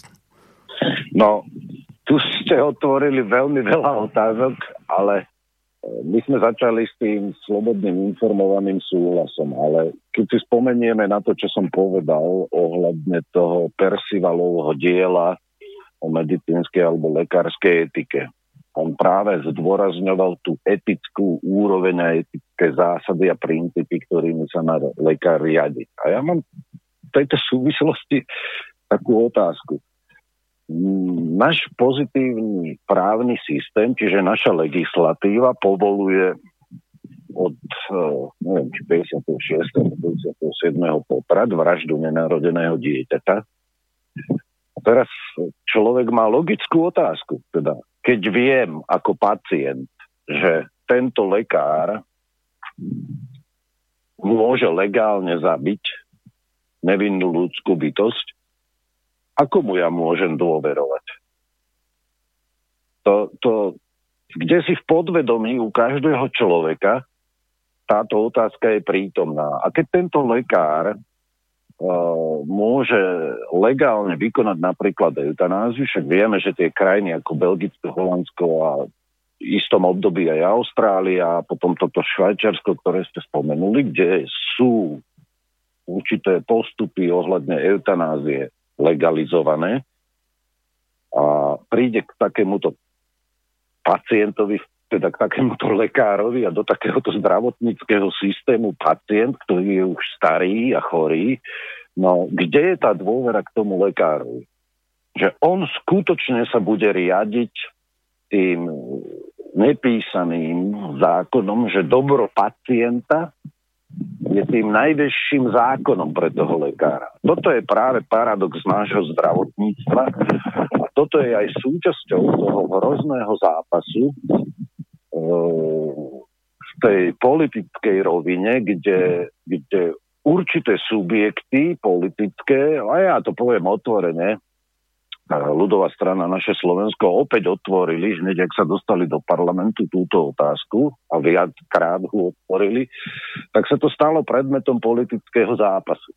A ja sa pýtam teda, o čo sme my lepší, my v tejto tzv. slobodnej demokratickej spoločnosti od tých nacistov ktorí vytvorili kategórie ľudí, ktorých treba jednoducho eliminovať, ktorým treba ukončiť život. A to teraz používam doslova eufemizmy, že e, keď sa zavádzala napríklad eutanázia v tých prvých e, dvoch krajinách, myslím si, že to bolo Holandsko a Belgicko, neviem v ktorom poradí, to si teraz hlavy nepamätám, tak sa tvrdilo, že skutočne iba tá kategória pacientov, ktorí sú v stave neznesiteľného utrpenia a ktorí nemajú šancu na akékoľvek uzdravenie, ani teoretickú.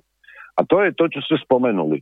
Ten argument šikmej plochy že jednoducho povolíme jednu kategóriu, tak to bolo aj pri popratoch, povolíme jednu kategóriu, nejakú, ohrozenie života matky, a legalizujeme teda zabitie, alebo nejaké eugenické dôvody, že plod je postihnutý a, a potom sa spustí tá snehová gula, alebo pretrhne sa hráda, ako hovoria Nemci, lebo oni nemajú argument čiknej plochy, ale majú argument pretrhnutia hrádze, keď to tak nejako otrocky e, človek preloží. A, a jednoducho to sa nezastaví. Budú pribúdať nové a nové kategórie, a uh, už v dobe, kedy, kedy, kedy sa zlegalizovala prvýkrát v histórii našej Európy, teda eutanázia, si istí talianskí autory kladli otázku, koľko prejde času, kedy sa to stane povinné. Z určitých dôvodov, ktoré samozrejme vymenuje zákon. taxatívne ich vymenuje a koľko prejde času, že to bude povinné pre nejakú kategóriu ľudí. A tak to je doslova, že toto je ľudská skúsenosť, ono samotný ten argument e, šiknej plochy, on nemá z hľadiska logiky nič, e, čo by bolo správne ale ľudská skúsenosť nám jednoznačne ukazuje, že, že ťažko mať dôveru v zdravotníckom systéme, kde sa neustále rozširujú kategórie ľudí, ktorí jednoducho môžu podstúpiť eutanáziu, čiže asistovanú samovraždu. A, a my žijeme v dobe, kedy sem tam média prinesú správu, že niekto sa rozhodol pre eutanáziu pretože už sa mu nechce žiť, je unavený životom, trpí nejakou depresiou, nebaví jeho život. Teraz nedávno som na portáli jednom takom, ktorý sa venuje týmto otázkam ľudského života, čítal, že nejaká pacientka sa rozhodla podstúpiť eutanáziu, pretože sa jej zdalo, že nie je pekná, príťažlivá a nemala ani koľko, 30 rokov. Takže e, to, tá šikma plocha, ten argument vychádza z ľudskej skúsenosti, že ak to raz povolíme, tak potom už nikto nezabráni tomu, že, že keď si niekto zmyslí, že už ho život nebaví z nejakej príčiny, že má právo podstúpiť túto procedúru. A vieme, že vo Švajčiarsku je tam zopar kliník v niektorých kantonoch švajčiarských, kde jednoducho toto je úplne legálne a kde dokonca, a to je taká absurdita, našej súčasnej medicíny, ktorá nič nemá spoločné s lekárskou etikou, že nielen, že za asistencie toho lekárskeho personálu, ale prídu sa rozlúčiť e, dokonca príbuzní tých pacientov s tými, s tými svojimi, e, ktorých už teda ten život nebaví a, a výsledkom je teda smrť. Takže e, tá otázka, ktorú zniesli niektorí bioetici, že kedy sa to stane povinnými, že koľko času prejde, nie je až taká absurdná, ako sa môže zdať na prvý pohľad.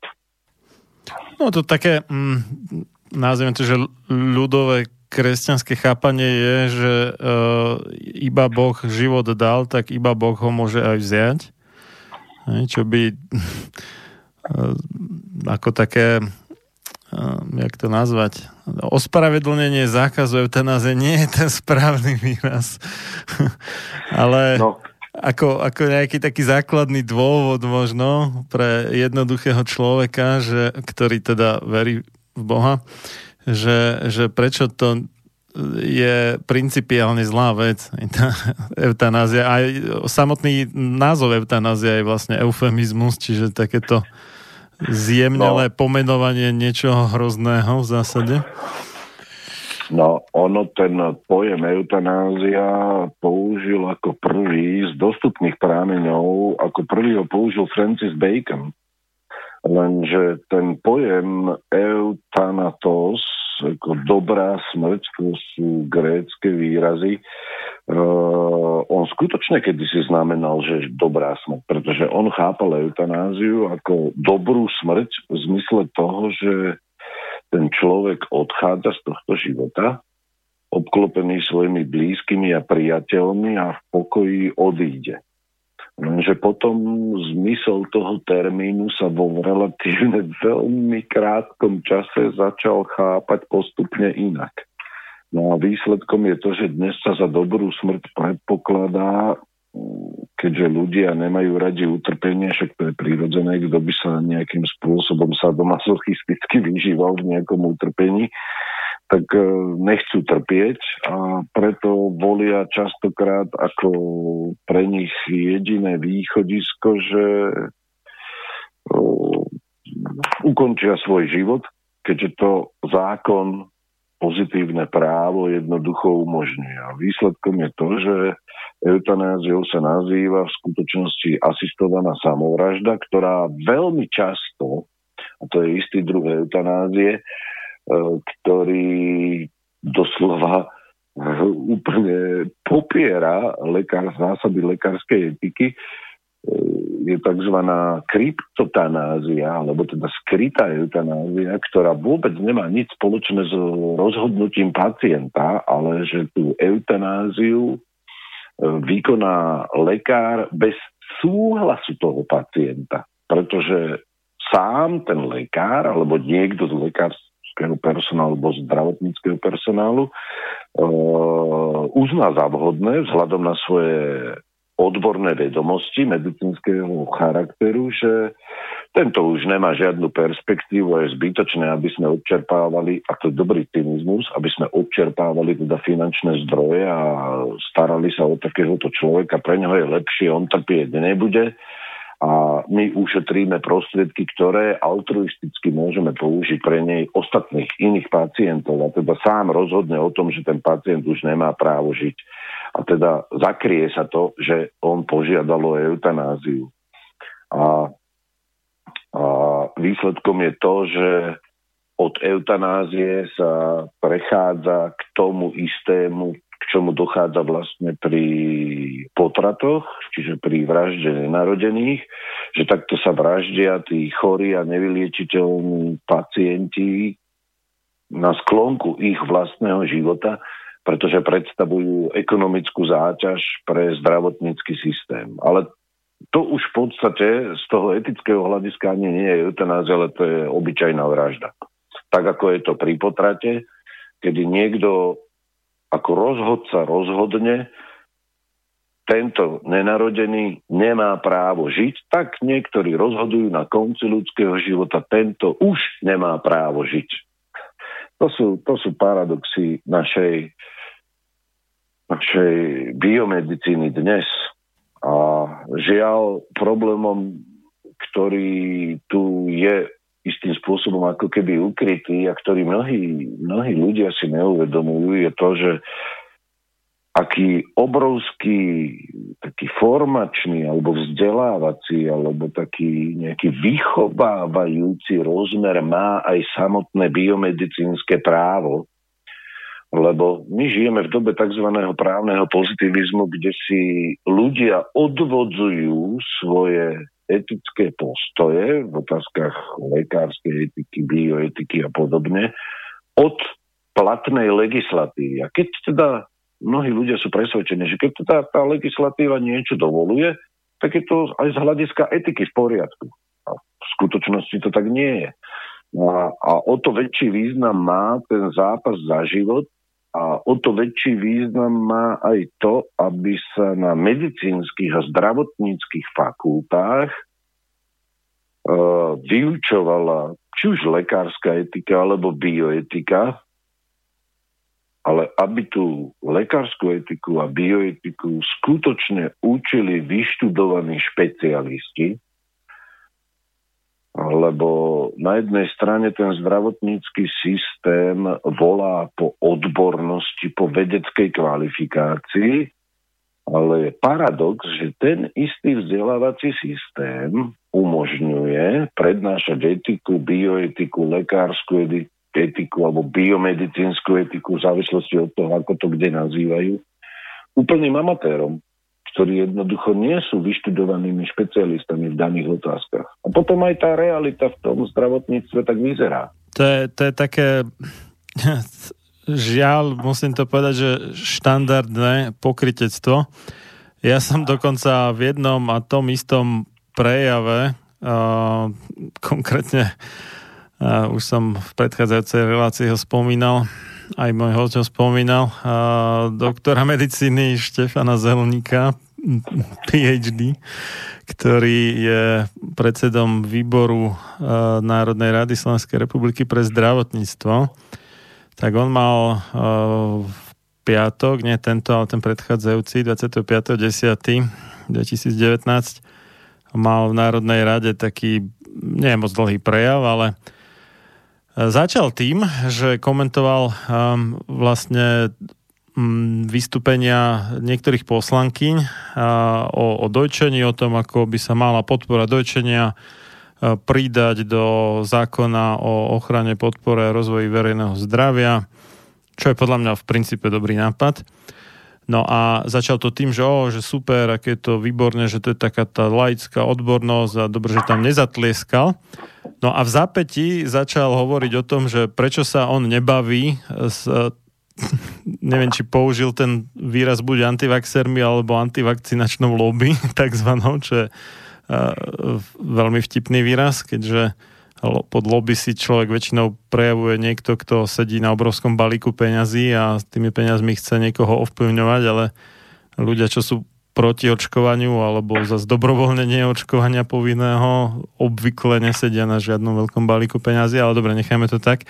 Vtip bol v tom, že v prvom odstavci chválil tzv. laickú odbornosť, čo sa dojčenia týka, hoci aj to dojčenie samo o sebe by mohlo byť predmetom nejakej lekárskej odbornosti, alebo malo byť a, a hneď v zápätí popiera to, že laik môže mať nejakú odbornosť a tvrdí o mne, o Petrovi Tuhárskom, dokonca o profesorke Struneckej, hej, alebo doktorke uh, Viere Scheibnerovej, že s nimi sa nebude baviť o očkovaní, lebo to nie sú odborníci. Napriek tomu, a to som ho teda usvedčil, toho doktora Zelnika teda, že on v skutočnosti o tom vie menej než ja, lebo napríklad tam chcel zo mňa urobiť hlúpaka uh, um, v tom zmysle, aj to hovorí, že nepočúvajte takých tmárov, že, uh, že odporúčam, teda keď už niekto má príznaky tetanu, uh, inekčné podávanie vitamínu C, No a toto on vydával akože dôkaz mojej nekompetencie, no a ja som mu potom teraz vlastne v útorok na e, súde ukázal potom štúdiu 35 rokov starú, kde práve podávanie vitamínu C injekčne zachránilo všetkých pacientov s rozbehnutým tetanom pred e, smrťou. Zatiaľ, čo kontrolná skupina, ktoré nepodávali vitamín C, mala smrtnosť 74%. Mhm, no a takýto človek vlastne uh, to, to, to si proste človek nevymyslí, hej, to iba realita môže, alebo to život prídnes takúto vec, že sám sebe protirečí v rámci toho istého pár minútového prejavu. Hej.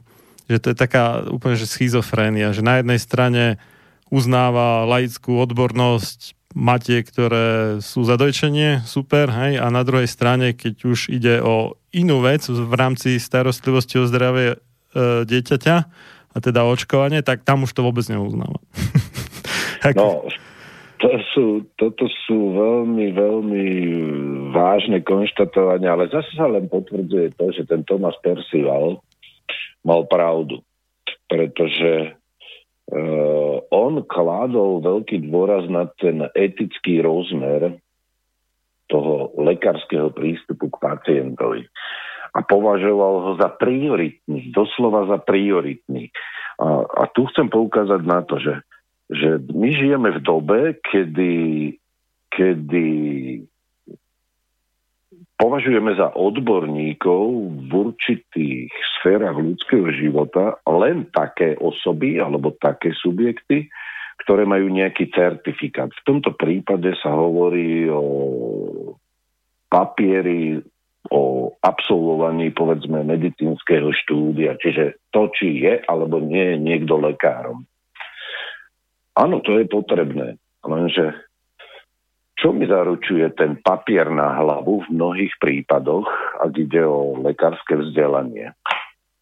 Ja osobne takýto certifikát považujem za istotu, lebo slovo certifikát, čiže doklad o vzdelaní, ten diplom medicíny by mal zaručovať to, že ja keď prídem ako pacient, povedzme, vy ste spomenuli očkovanie, tak prídem ako rodič s dieťaťom do ambulancie k pediatrovi a on má tento certifikát, čiže má papier o dosiahnutom vzdelaní, je lekár, povedzme má atestáciu z pediatrie a podobne.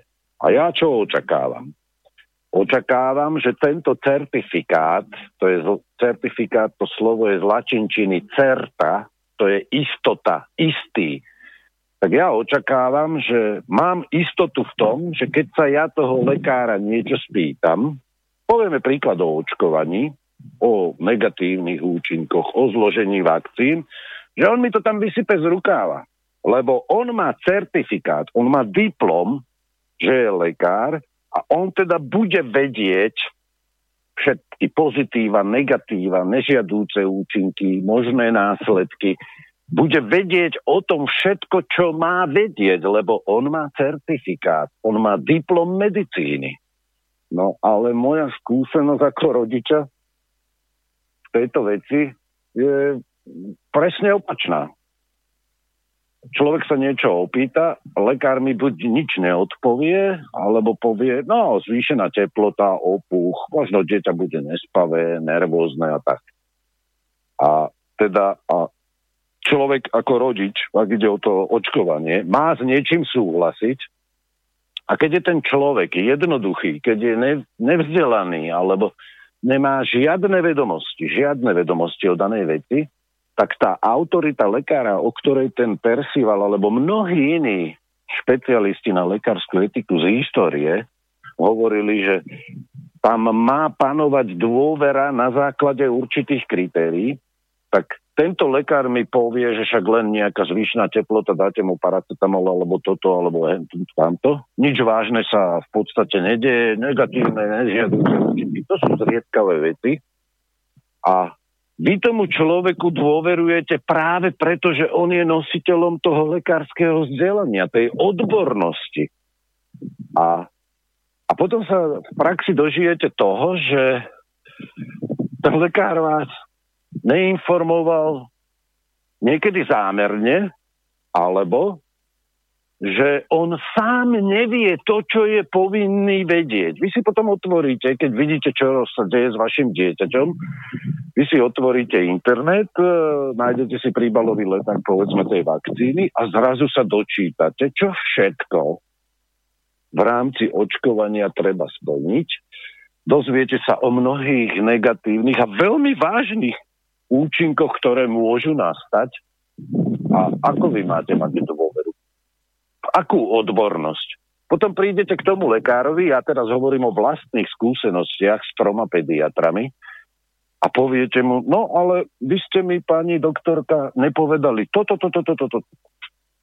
A ona pozerá, keby ste prileteli z vesmíru, že o čom to rozprávate. A tak vytiahnem papier z vrecka, hovorím, tu je pritlačený príbalový leták vakcíny. Ja som sa vás pýtal ako rodič, že či sú nejaké rizika, prečo sa to dieťa správa po očkovaní takto alebo takto. No a odpoveď je taká, že ten lekár pozerá na vás, že odkiaľ ste vy nabrali tieto poznatky. A, a, a už sme pri tej odbornosti, ktorou sa tí ľudia častokrát doháňajú, že jednoducho tam, kde ho predpokladáte na základe diplomu z medicíny, čiže nejakého certifikátu, že kde máte istotu, že ten lekár vám hovorí pravdu, lebo predpokladáte, že dobro pacienta je jeho najvyšším zákonom, zrazu zistíte, že vo vakcínach je x toxických zlúčenín, ktoré sú bezprahové. No ako môžete potom veriť takej odbornosti? Je to, no, ja som teda vyštudovaný informatik alebo teda programátor a programátori majú také hm, heslo, že keď všetky pokusy zlyhajú, tak je na čase prečítať si manuál alebo príručku. Čiže najprv sa to skúša bez toho čítania príručky a, a potom, keď už si, je človek úplne v koncoch, tak e, potom už je teda naozaj na čase si prečítať tú príručku.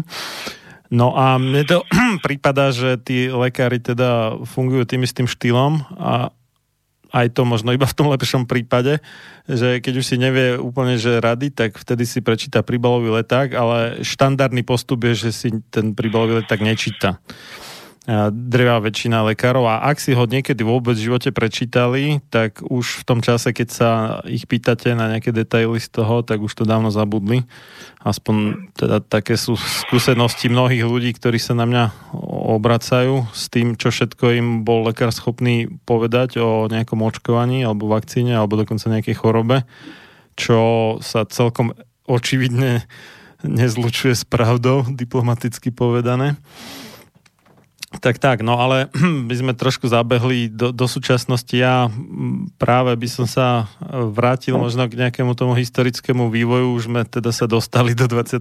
storočia, ale predtým ešte si dáme teda kratšiu prestávku a potom sa pozrieme na to, že čo nás môže čakať, ak sa nepoučíme z tých dejín 20. storočia, že ako to asi pravdepodobne dosta- dopadne pokiaľ, no neviem, jak to nazvať, nezaradíme spiatočku v istom zmysle, alebo, uh, alebo nenaučíme sa uh, ako, alebo neoboznámime sa s tým, ako to v nie až tak dávnej minulosti prebiehalo a potom sa necháme manipulovať určitými silami alebo mocnosťami, alebo jak to nazveme, do toho istého, len v, nazvime to, že na oveľa sofistikovanejšej úrovni vďaka teda rozvoju rôznych mediálnych a podobných technológií dneška. Takže dáme si teraz takú trošku dlhšiu prestávku na vyše 8 minút a potom budeme pokračovať.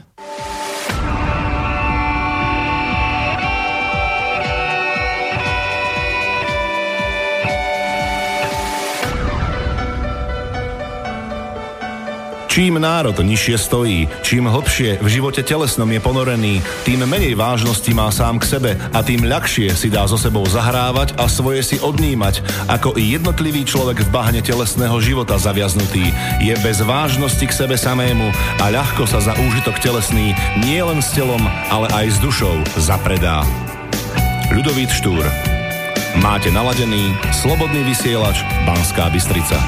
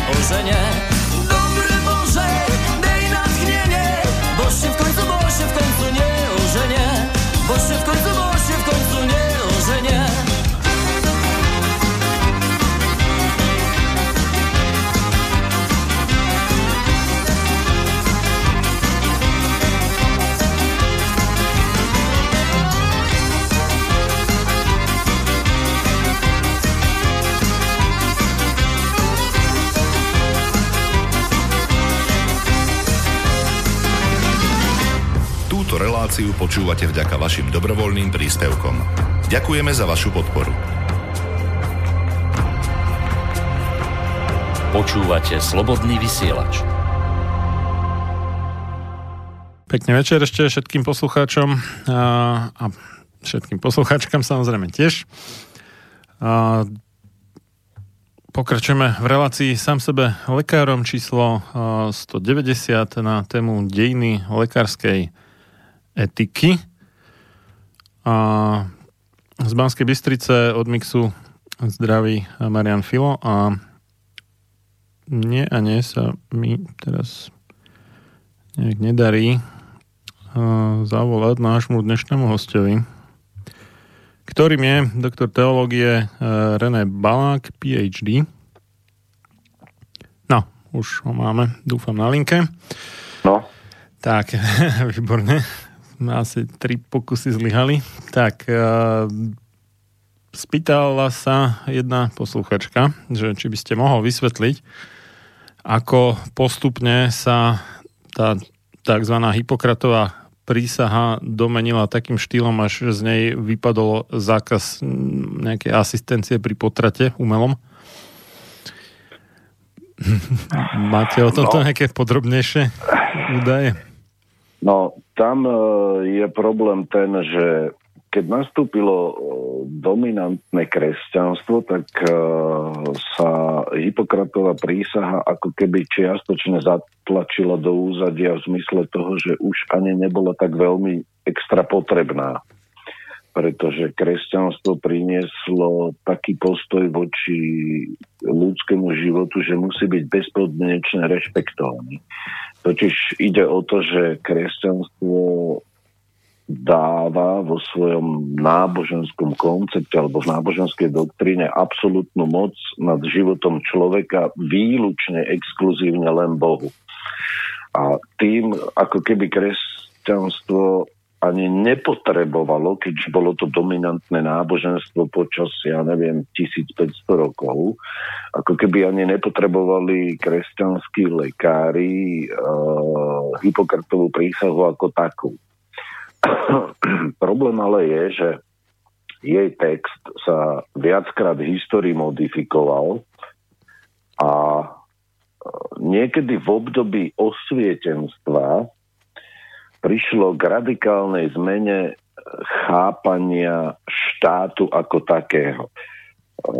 Celý ten proces zmeny zmýšľania v našej civilizácii bol ale veľmi komplikovaný, pretože tu boli udalosti, ktoré ľudia paradoxne nevnímajú vo svojej spojitosti. Dobre vieme, čo priniesol Luther, aké dôsledky mala reformácia na históriu európskeho kontinentu a ľuďom nie je veľmi známe to, čo nastalo po Luterovi na území dnešného Nemecka.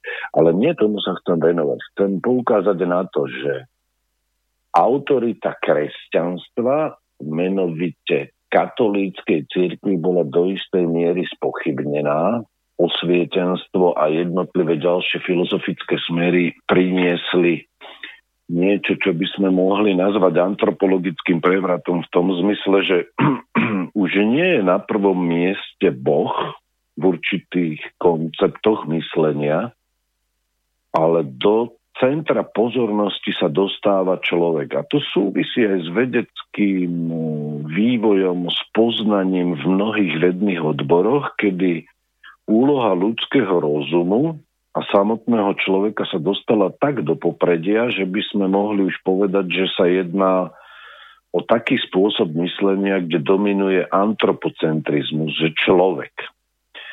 Boha sme ako si odsunuli kde si na bok, vzniklo vákum, ktoré človek za, uh, musel nejakým spôsobom toto vákum vyplniť a dosadil tam seba samého. A vtedy došlo k radikálnemu obratu aj v chápaní tých lekárskych pravidiel, ktorými sa má riadiť lekár a celý zdravotnícky systém. A v rámci Hippokratovej prísahy e, treba povedať to, že ona sa postupne dostávala e, z hľadiska svojho významu postupne, hovorím postupne, v 19. a 20. storočí do roviny akejsi, by som povedal, až relativizácie, že či je potrebné chápať tú, to pôvodné znenie ako smerodajné v dobe, keď už e, na európskom kontinente dominovalo monoteistické náboženstvo, ktorým bolo kresťanstvo. Lebo tie antické božstvá, oni už dávno stáročia predtým stratili svoj význam a boli nahradené monoteistickým náboženstvom, ktorým bolo kresťanstvo. Ale e, ďalší element, ktorý k tomu prispel, boli ateistické ideológie marxizmu, ateizmus ako taký sám, ako teoretický koncept a potom jeho ovocie. Ja len, že, ja len, aby ľudia vedeli, že prečo hovoríte o um, antických božstvách, tak ona vlastne tá pôvodná Hipokratová prísaha začína slovami, že prisahám pri Apolónovi, bohovi lekárstva, pri Asklepiovi, Hygieji a áno, Panacei. Áno, áno. Tá Dobrá. hygieia to je vlastne predchodca dnešnej hygieny a panacea je všeliek. Áno. Čiže... Áno, áno, áno, presne. A toto stratilo význam a keďže ľudia mali povedomie o tom absolútnom jedinom Bohu, tak uh, nejakým spôsobom sa to zatláčalo do úzadia v vedomí ľudí.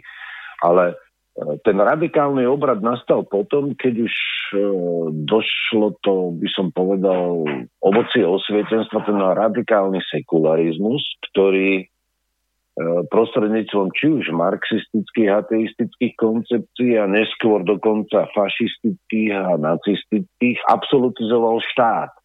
Tam už sa vychádzalo z toho konceptu, že jednoducho človek rozhoduje o všetkom a postupne v jednotlivých krajinách dochádzalo k čiastočným zmenám vo formulácii toho textu samotnej Hipokratovej prísahy. No a keď uh, už sme prekonali aj obdobie totalitného fašizmu na území Talianska alebo nacizmu a všetkých tých dôsledkov uh, ateistického chápania uh, vedy a aj potom usporiadania spoločnosti a žiaľ nepoučili sme sa, tak potom prišlo k tomu, že jednoducho určité veci, ktoré boli považované v tej Hipokratovej prísahe za prekonané, museli ustúpiť tomu, čo ja kritizujem e, v celej bioetike, a nazýva sa to právny pozitivizmus, že vláda zákona, vláda práva. Aj dnes máme mnoho politikov, ktorí to zdôrazňujú, lenže aké je to právo? Čiže keď to právo chápeme ako rozhodujúci element, podľa ktorého sa má všetko riadiť a nepripúšťame žiadnu inú väčšiu alebo vyššiu autoritu, tak potom je to práve ten človek, ktorý formuluje toto právo a už nie je vôbec žiadny problém vyhodiť z akéhokoľvek textu, ktorý má etický charakter, lebo Hipokratová prísaha má etický charakter. To nie je dlhé stáročie, to vôbec nebolo chápané ako právny dokument, tak už potom nie je pro, pro, problém nejakým spôsobom si prispôsobiť Eh, a použijem teraz eh, ten text, eh, použijem taký eufemizmus, že aktualizovať text tej Hipokratovej prísahy lebo ona ani v našom právnom systéme nemá nejaký právny status. By som povedal taký, ktorý by bol striktne zakomponovaný do nášho právneho systému.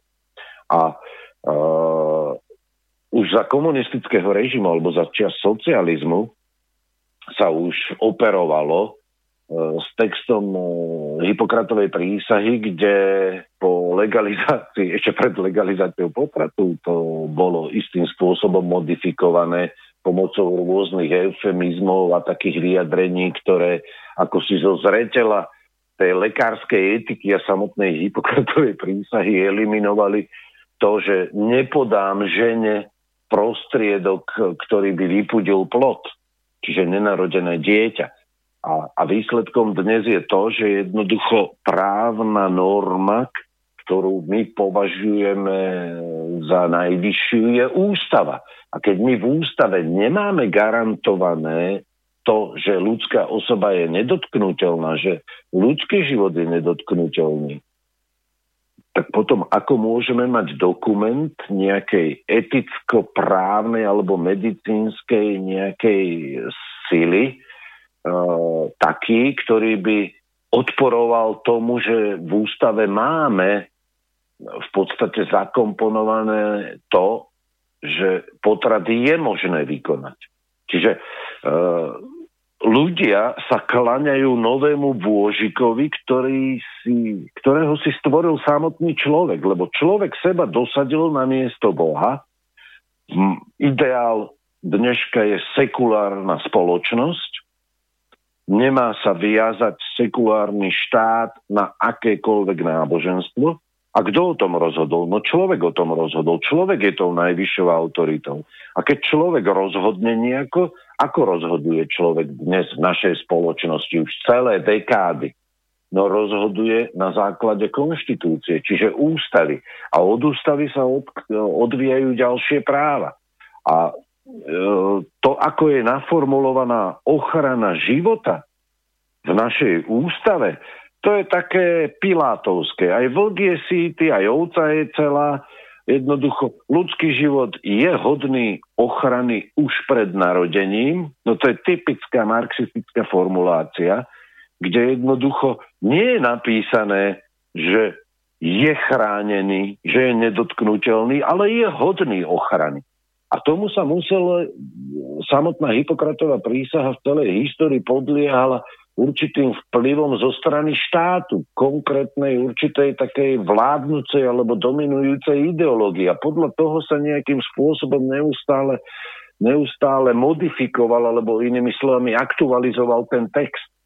A tak sme dospeli do, do, do, do situácie, kde vláda zákona, vláda práva je nadovšetko. Ale kto tvorí to právo? No to právo tvorí človek. A keď sa pozrieme na e, dokument, ktorý s tým na prvý pohľad ako keby nesúvisí, máme takú v katolíckej cirkvi takú, takú že no, volá, taký dokument, volá sa to, že nová charta zdravotníckých pracovníkov. A tam je e, jeden taký paragraf, ja ho zacitujem, ja som si to na schvál otvoril, že služba životu je skutočná len vo vernosti morálnemu zákonu, ktorý vyjadruje jej hodnotu a úlohy. A pre zdravotníckého pracovníka to znamená aj morálne zodpovednosti, ktorých indikácie pramenia z bioetického uvažovania. Lenže tu, a tuto je ukrytý ten problém. Naše dnešné právo, čiže legislatíva, je odtrhnutá od svojho etického základu. Čiže e, toto je ovocie, ktoré priniesol kedysi dávno pred stáročiami Luther, že autorita cirkvi, ktorá reprezentovala autoritu Boha v osobe pápeža, biskupu a podobne, bola spochybnená. Tie nešváry v tej dobe to bola objektívna pravda, ale takto sa niečo spochybnilo, vytvorili sa nové autority, a nakoniec najvyššou autoritou zostal štát. Výsledkom bol fašizmus a nacizmus a komunizmus ako tri totalitné obludné ideológie a ten človek, ktorý takýto štát vytvoril, sa stal najvyššou autoritou a tá sa prejavuje v tom právnom systéme. Preto ani tá pôvodná, ani akékoľvek iné znenie uh, Hippokratovej prísahy nemôže byť na vyššom stupni platnosti, aj keby bola v tom pôvodnom znení, ako je ústava a ako je platná legislatíva. No a tú platnú legislatívu tvoria zákonodarcovia, v demokracii je to teda nejaký parlament a tu môžeme vidieť v praxi, ako vyzerá vlastne ten zápas o tie otázky, o ktorých dnes hovoríme, o tej lekárskej etike, o slobodnom informovanom súhlase, o určitých etických princípoch, ktoré majú lekári dodržiavať a zdravotníckí pracovníci. A, a tie etická, tá etická rovina, tie etické princípy, oni sú primárne, oni majú prednosť pred tými právnymi legislatívnymi normami. Lebo tie legislatívne normy, oni vždy boli, alebo teda mali by byť ovocím tých etických princípov. A v tej, aj v tej novej charte je, sa hovorí o vernosti morálnemu zákonu, čiže tomu prírodzenému morálnemu zákonu že bez toho jednoducho akákoľvek legislatíva, akákoľvek uh, služba lekára alebo teda zdravotníckých pracovníkov nebude skutočnou službou životu. Lebo tá, uh, no kto dnes chápe uh, v tom biomedicínskom alebo v tom lekárskom zdravotníckom systéme to svoje povolanie zdravotníka alebo lekára ako službu životu a zdraviu, kde zdravie pacienta a dobro pacienta je tým najvyšším zákonom. Keď legislatíva umožňuje konať priamo v rozpore s tými etickými princípmi. A čo je potom teda tá, ten zvyšok, ten modifikovaný zvyšok už počas socializmu a ešte pred ním niekoľko desaťročí v niektorých krajinách, No čo už je potom ten text, ktorý je zmodifikovaný? A kedy bol aj pôvodný ten text Hipokratovej prísahy, on má aký význam? Okrem etického rozmeru, on právny význam žiaľ nemá, pretože my tu máme legislatívne predpisy, ktoré stoja vzhľadom na ich právnu silu o mnoho vyššie ako nejaké etické zásady, ktoré boli obsiahnuté v Hipokratovej prísahe, alebo v akýchkoľvek iných deklaráciách, ktoré majú väčšinou primárne etický charakter. E, do tohto ale povedzme nepatria e, dokumenty, ktoré majú medzinárodný charakter. Všetky tie deklarácie, ktoré som vymenoval ako na ilustráciu, tie majú aj právnu silu a dokonca majú vyššiu právnu silu ako naše vlastné slovenské dokumenty. No a napriek pokiaľ to... sa teda Slovenská republika podpísala po nej, tak v tom prípade, Áno. lebo nie som si istý, či úplne všetky menované sme akceptovali ako Slovensko. No, z časov socializmu viem, že niektoré sme vtedy neakceptovali, ale potom Slovenská republika neskôr pristúpila k modifikovaným verziám, neskorším verziám niektorých, niektorých týchto dokumentov. Viem, že tam s Helsinskou deklaráciou boli nejaký problém, ale ten dohovor o biomedicíne a právach pacienta a niektoré ďalšie veci, k tomu sme pristúpili. A toto má uh, taký univerzálnejší a vyššiu právnu silu ako, ako naše dokumenty, práv, náš právny systém a vidíme, že napriek tomu, že to má vyššiu právnu silu, že je to medzinárodná zmluva, ktorú sme sa zaviazali rešpektovať, alebo povedzme Vatikánska zmluva, ohľa, základná zmluva medzi Svetou stolicou a Slovenskou republikou, kde sa garantuje výhrada vo svedomí, tak jednoducho náš právny systém to vôbec nerešpektuje. A potom sa, povedzme, poslucháči čudujú, že teda kedy došlo k takýmto zmenám. Oni k takýmto zmenám vždycky dochádza kontinuálne. E, niečo sa preformuluje, povedzme v roku X, potom sa to mierne o 20-30 rokov upraví v roku Y a nakoniec e, z pôvodného zmyslu celého toho dokumentu, ktorým je táto Hipokratová prísaha, nezostane nič, iba fráza v nejakej eticko-medicínskej rovine, ktorá, ktorá bunkoncom nie je ukotvená do právneho systému, v zmysle toho, že by patrila niekde do roviny konštitúcie, čiže do roviny ústavy. A, a mravný zákon to je niečo, čo právny systém v dnešnej dobe už vôbec nerešpektuje, pretože uh, my máme x právnych noriem, to sú celé desiatky právnych noriem a, a dokonca aj podzákonných noriem vo ich hlášok v zdravotníckom práve, ktoré nerešpektujú etické princípy. A výsledkom je ten stav, ktorý my dnes máme. No mne to prípada, mm, vlastne to tak zostručním, a, ale aj skôr, než ste to povedal, mi to tak pripadalo, že, že my definujeme, alebo teda my dvaja nie, ale ako tí rozhodujúci ľudia na Slovensku, a asi nielen na Slovensku, a že sa robí um, to tzv. právo až ex post podľa toho, ako sa to komu hodí, kto zrovna má tie rozhodovacie právomoci a definovať to um, tie zákony a vyhlášky a tak ďalej. A nie ad tak, hoc. A, ad hoc. No, no, no. no. A, a nie tak, ako by to malo po správnosti byť v súlade s nejakou nazvieme to vyššou mravnosťou, alebo teda cudzým slovom morálkou či etikou. Čiže nie, nie je to také, že, že my máme nejaký mravný ideál a k tomu sa chceme aspoň približiť a k neho na 100% teda nasledovať, ale opačne, my uh, ako keby deklarujeme kvázi ideál podľa toho, ako sa nám to zrovna nejak uh, či materialisticky alebo nejak egoisticky hodí. No, ono, ono Vystihli ste to dobre, lebo vždy sú nejaké ideologické záujmy nejakých skupín a podľa toho sa nejakým spôsobom aj konštituje v našom štáte uh, jednotlivé právne predpisy.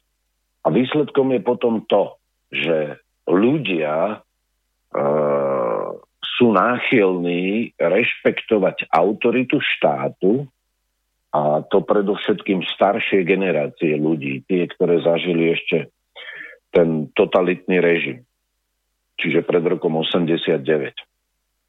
A práve tí ľudia, ktorí majú skúsenosť s tým totalitným režimom, tí ma prekvapujú a istým spôsobom sklamali ma najviac za posledných 30 rokov, lebo ak niekto prežije nejakú skúsenosť e, s totalitným režimom, kde autorita štátu má poviem to tak obrazne, boský charakter, ako keby nie vyššej autority a tých právnych noriem, ktoré táto autorita predkladá svojim občanom, že sa musia nimi riadiť. E, ja sa potom teda ľuďom čudujem, že za 30 rokov sa nenaučili jednu vec, že byť slobodný a zodpovedný, keď prichádzam k volebnej úrne.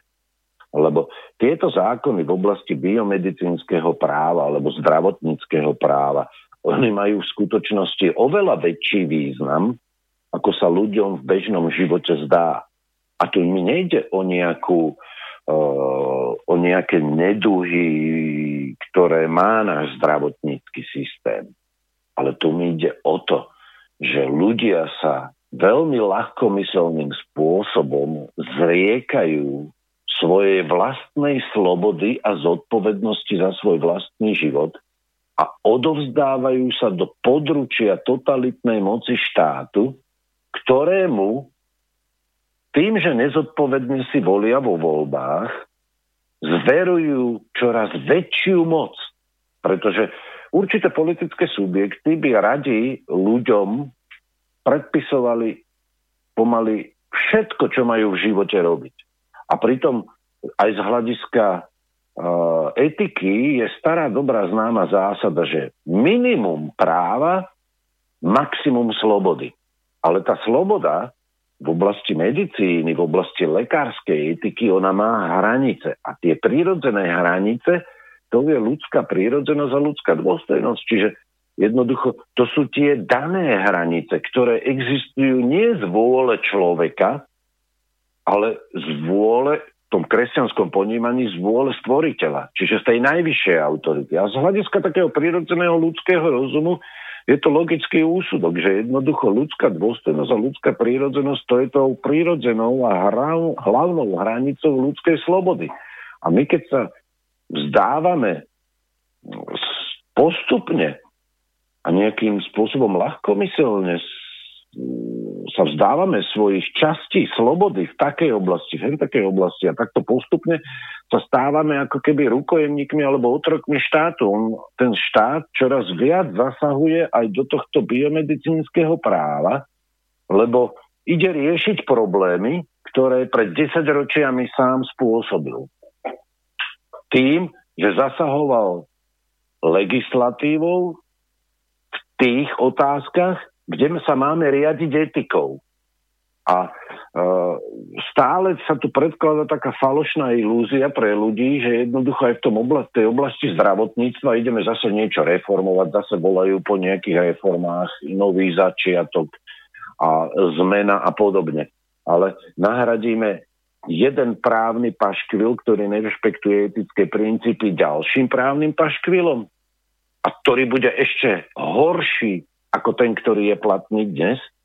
Ako, toto sú, to je práve tá ilúzia, že ľudia veria v, nejaký, v nejaké zlepšenie bez toho, aby si uvedomili, že aj v oblasti, povedzme, toho tých potratov, alebo v oblasti slobody, ak ide o očkovanie, alebo slobodný, zodpo, slobodný informovaný súhlas, alebo dôstojnosť pacienta, sa nič nezlepší, dokiaľ nezačneme rešpektovať tie etické princípy, ktoré sú súčasťou lekárskej etiky.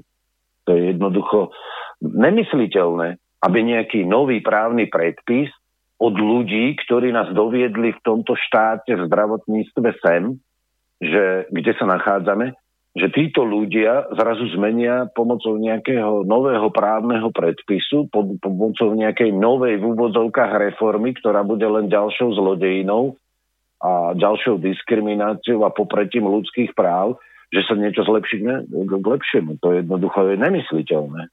Tu dokiaľ sa nebude rešpektovať ľudská dôstojnosť a ľudská prírodzenosť a základné práva človeka tej etickej dimenzii, to v tej právnej dimenzii môžete robiť čokoľvek. Lebo tí ľudia, oni, oni za 30 rokov neprecitli do skutočne zodpovedného prežívania slobody.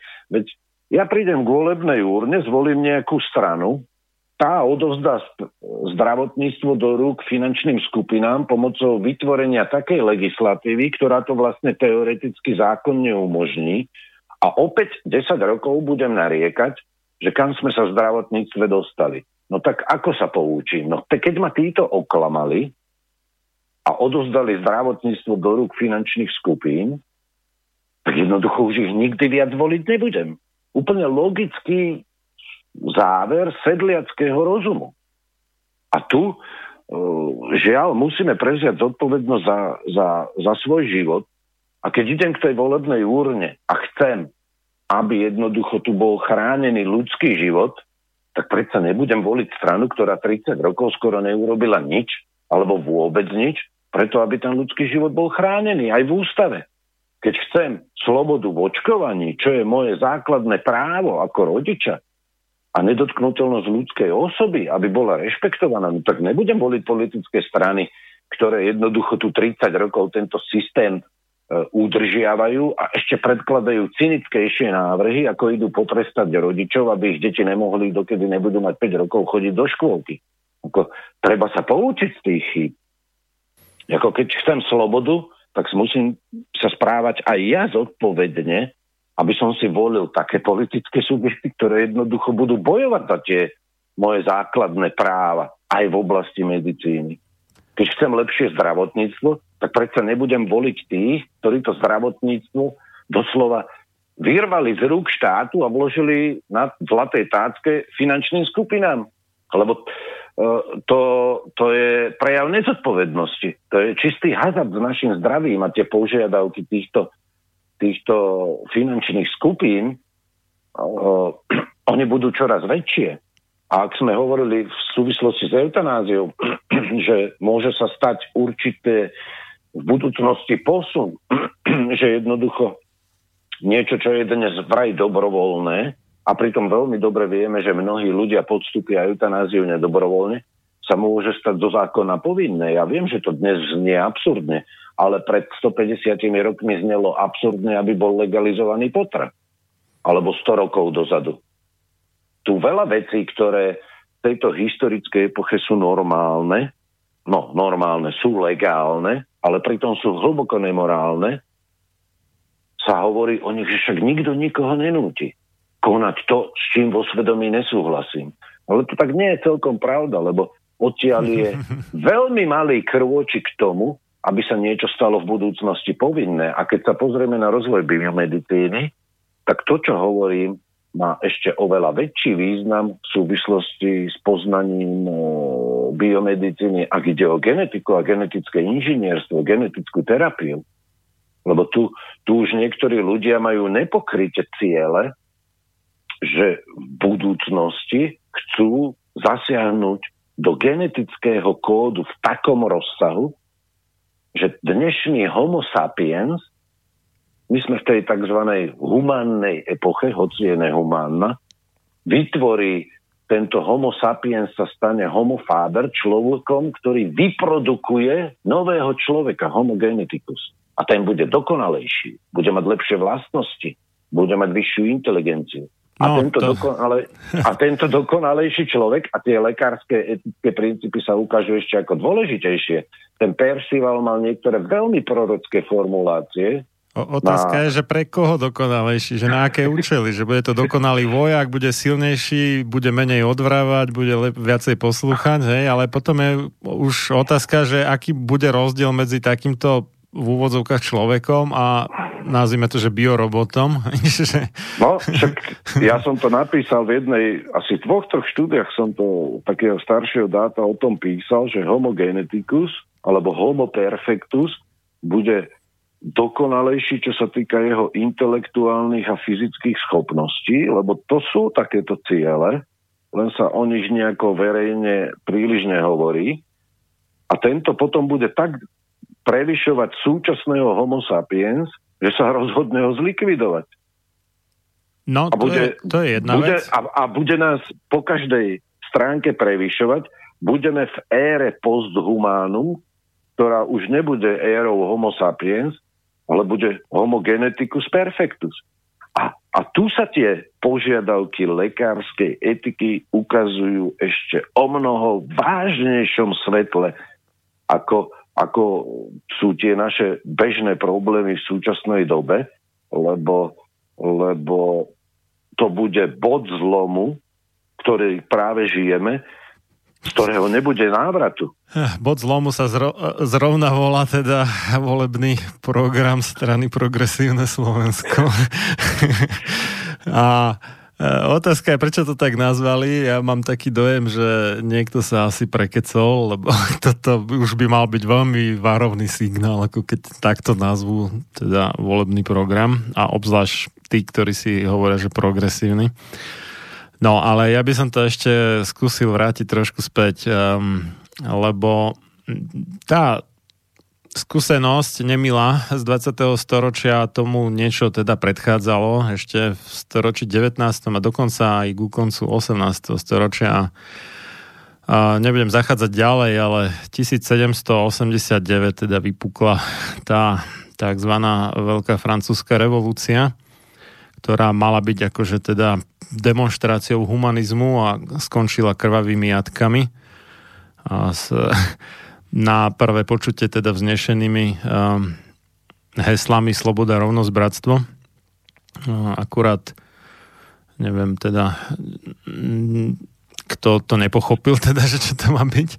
Ale uh, je na tom zaujímavé to, že ono zhruba v tomto čase začal najprv teda v tých nejakých intelektuálnych sférach, ale potom sa to postupne šírilo ďalej taký úpadok alebo odpadnutie od Boha, od um, toho náboženstva, kedy teda človek sa začal stávať nad uh, ako keby na pohľad uh, zotročujúce nejaké morálne požiadavky, že sa cítil neslobodný, keď na ňo či církev alebo kto kladie nejaké teda morálne požiadavky alebo stavia mu nejaký ideál a sa cítil možno nekomfortne v tom, ale a, zaujímavo to dopadlo a iba 7 rokov na to a, sa oficiálne teda bolo objavené Edwardom Jennerom očkovanie prvé a, proti a, pravým kiahňam. A, otázka je, že či to nejak nesúvisí, nejak na pozadí, ako tieto dve veci. Prečo to hovorím? Lebo vlastne z tej veľkej francúzskej revolúcie zišla pomerne krátko trvajúca, ale predsa Parížská komúna a od tej komúny sú potom odvodené názvy ako komunizmus a komunista. A tam práve išlo o nejakú takú, no, jak to nazvať, ono to nebolo prvýkrát v histórii, v podstate takým predobrazom bola možno spoločnosť práve už tej spomínanej greckej Sparty, ktorá bola istým spôsobom militaristická, ale aj taká rovnostárska, ale zároveň aj v podstate krutá a neludská. A paradoxne vlastne toto všetko bolo pod e, nejakou zámienkou humanizmu, teda ako keby ľudskosti. No, takže e, Veľká francúzska revolúcia následne teda len pár rokov e, prvé očkovanie ako objav No a pár desať ročí na to prvé povinné očkovania, čiže uh, ako to s tým súvisí, že, že um, nejaké domnele blaho spoločnosti bolo povýšené nad uh, nejaké možno práva alebo nároky uh, jednotlivca, alebo inak povedané, keď sa to ospravedlní nejakým blahom alebo vyšším dobrom uh, spoločnosti, tak sa smie veselo alebo smelo šliapať po základných ľudských právach jednotlivca. No a s tým práve súvisí to povinné očkovanie, lebo sa povie, že o, keď to uh, zaočkujeme 95%, alebo už koľko to už je otázka, lebo tam sa zase niektorí tvrdia, že u rôznych chorób rôzne percento, ale budíš E, nejakej populácie, tak bude potom celá chránená a preto my môžeme uh, zrušiť v tejto otázke nejaké základné ľudské právo na nedotknú, fyzickú nedotknutelnosť alebo telesnú nedotknutelnosť osoby pre vyššie dobro spoločnosti. No ale uh, keď sa tak človek pozrie do histórie, tak s nejakou inou zámienkou než vyšším dobrom spoločnosti E, nebolo vykonaných viac krutých činov v dejinách. Či už teda hovoríme o tej parížskej komune alebo teda revolúcii, ktorou asi sa taká začala taká smršť neskôr a potom teda všelijaké tie marxizmy v priebehu 19. storočia, také rôzne pokusy a naplno teda okolo roku 1917 to bol taká spúšť v podstate najprv v Rusku a potom všelijaké tie sovietské republiky alebo republiky rád sa tak prehnali. Bavorsko, Maďarsko, na Slovensku tiež vlastne. A ono to vyzerá ako, že najprv tak ušlachtilo, hej, ale keď uh, sa to domyslí do dôsledkov, tak uh, je z toho nejaká strašná krutosť v podstate tým, že sa uh, pod zámienkou teda toho blaha spoločnosti nerešpektuje uh, nerešpektujú záujmy a blaho toho jednotlivca. No, až môžem teda. Jasné, nech sa páči. Je ako veľmi veľa myšlienok, veľmi veľa zaujímavých. V podstate hneď na úvod treba povedať jednu dôležitú vec.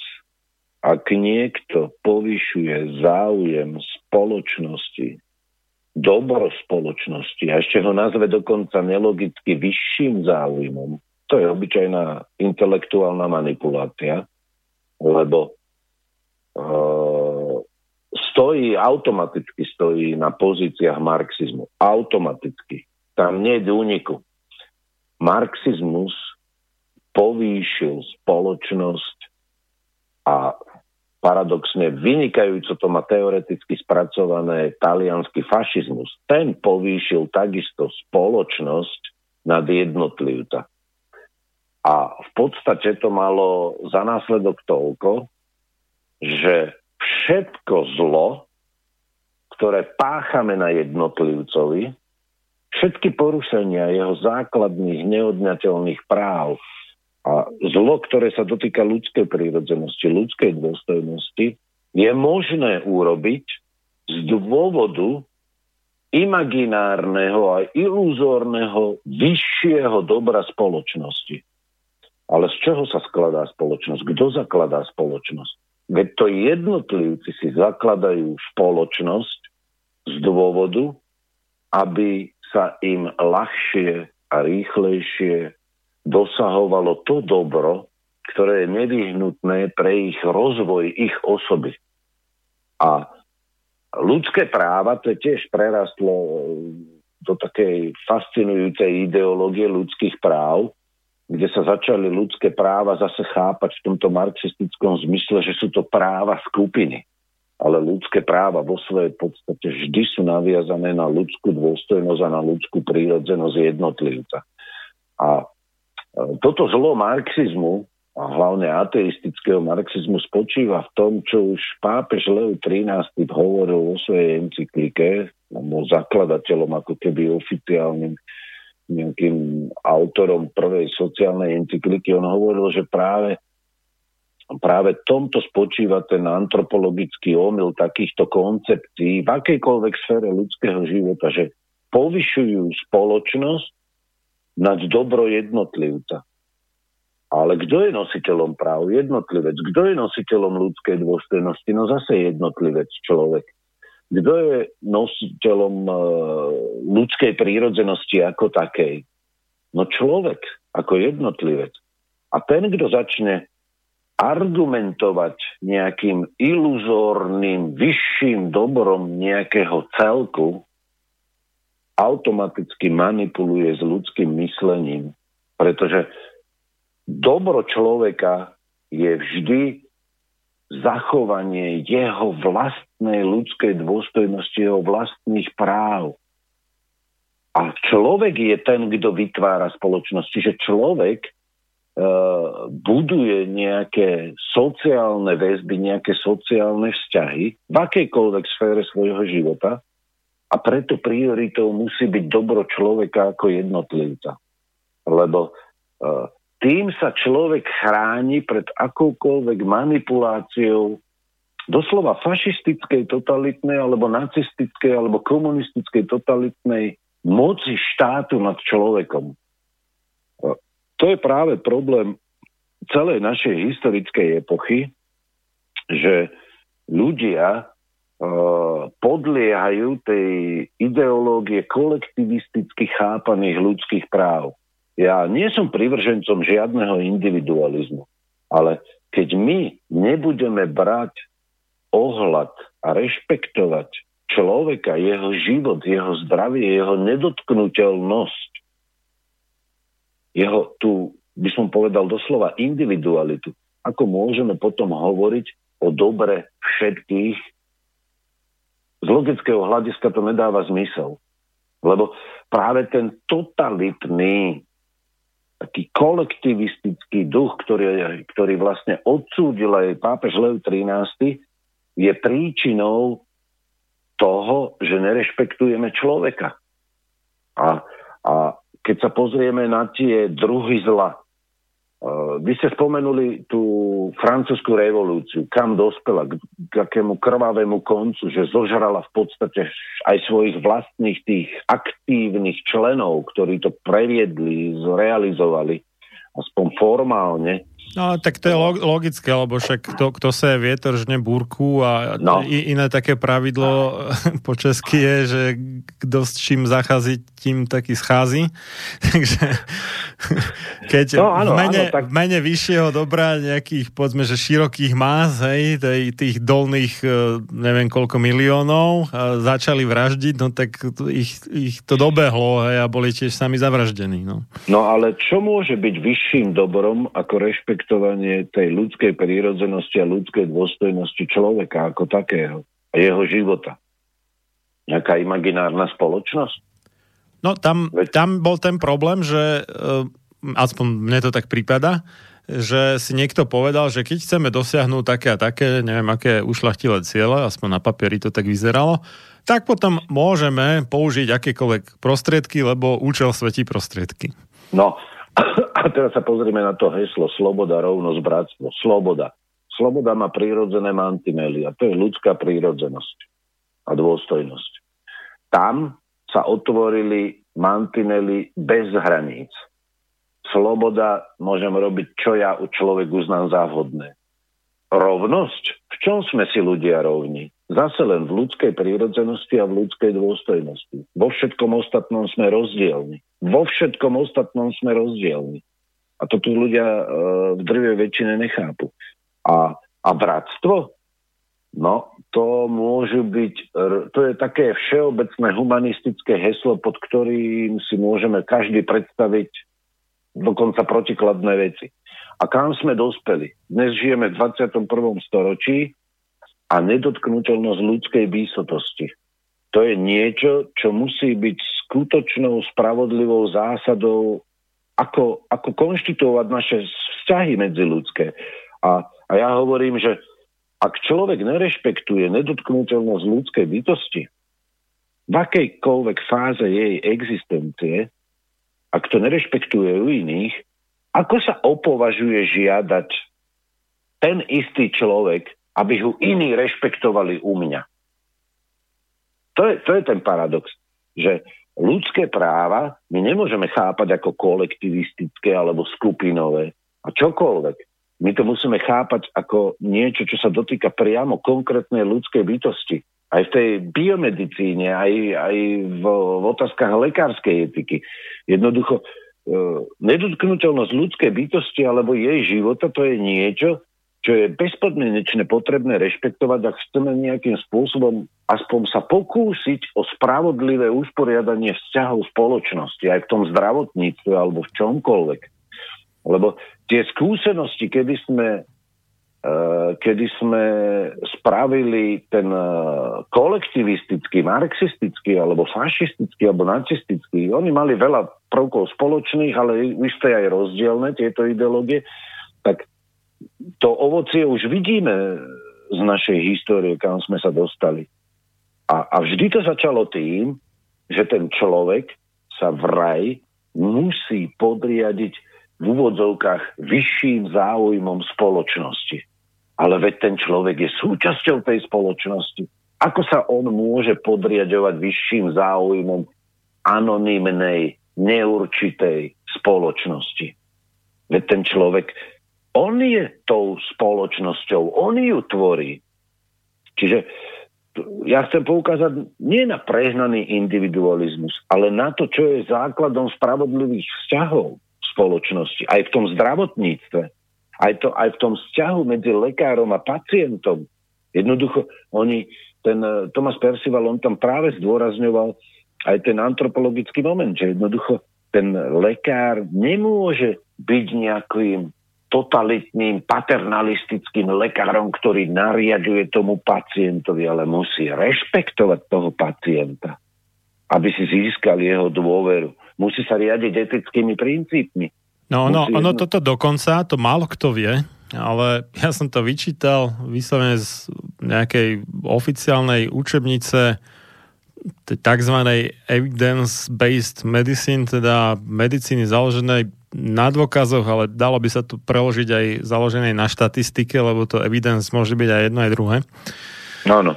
No, že uh, tá správna, teda evidence-based medicine, teda je taká, ktorá okrem toho, že sa riadi najlepšími vedeckými dôkazmi a tak ďalej, tak aj rešpektuje hodnoty a preferencie pacienta.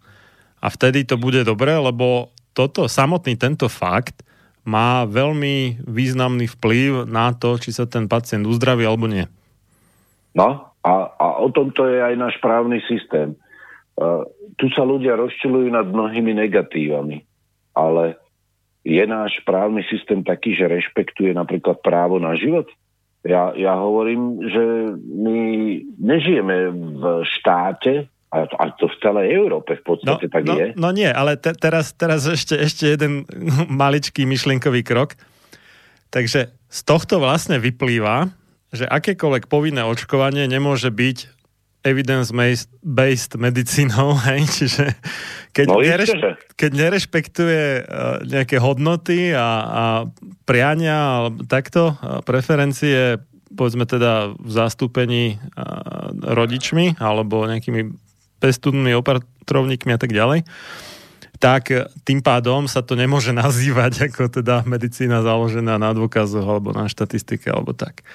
No a k tomu poviem také, také dve vety, že a to je také, to je v podstate ako keby otázka e, voči poslucháčom, že ak nespravodlivo odopieraš právo na život iným živým ľudským bytostiam, povedzme nenarodením, tak automaticky súhlasíš s tým, aby iní nespravodlivo odopreli právo na život tebe. A druhá vec, ktorá je s tým e, spojená, je to, že e,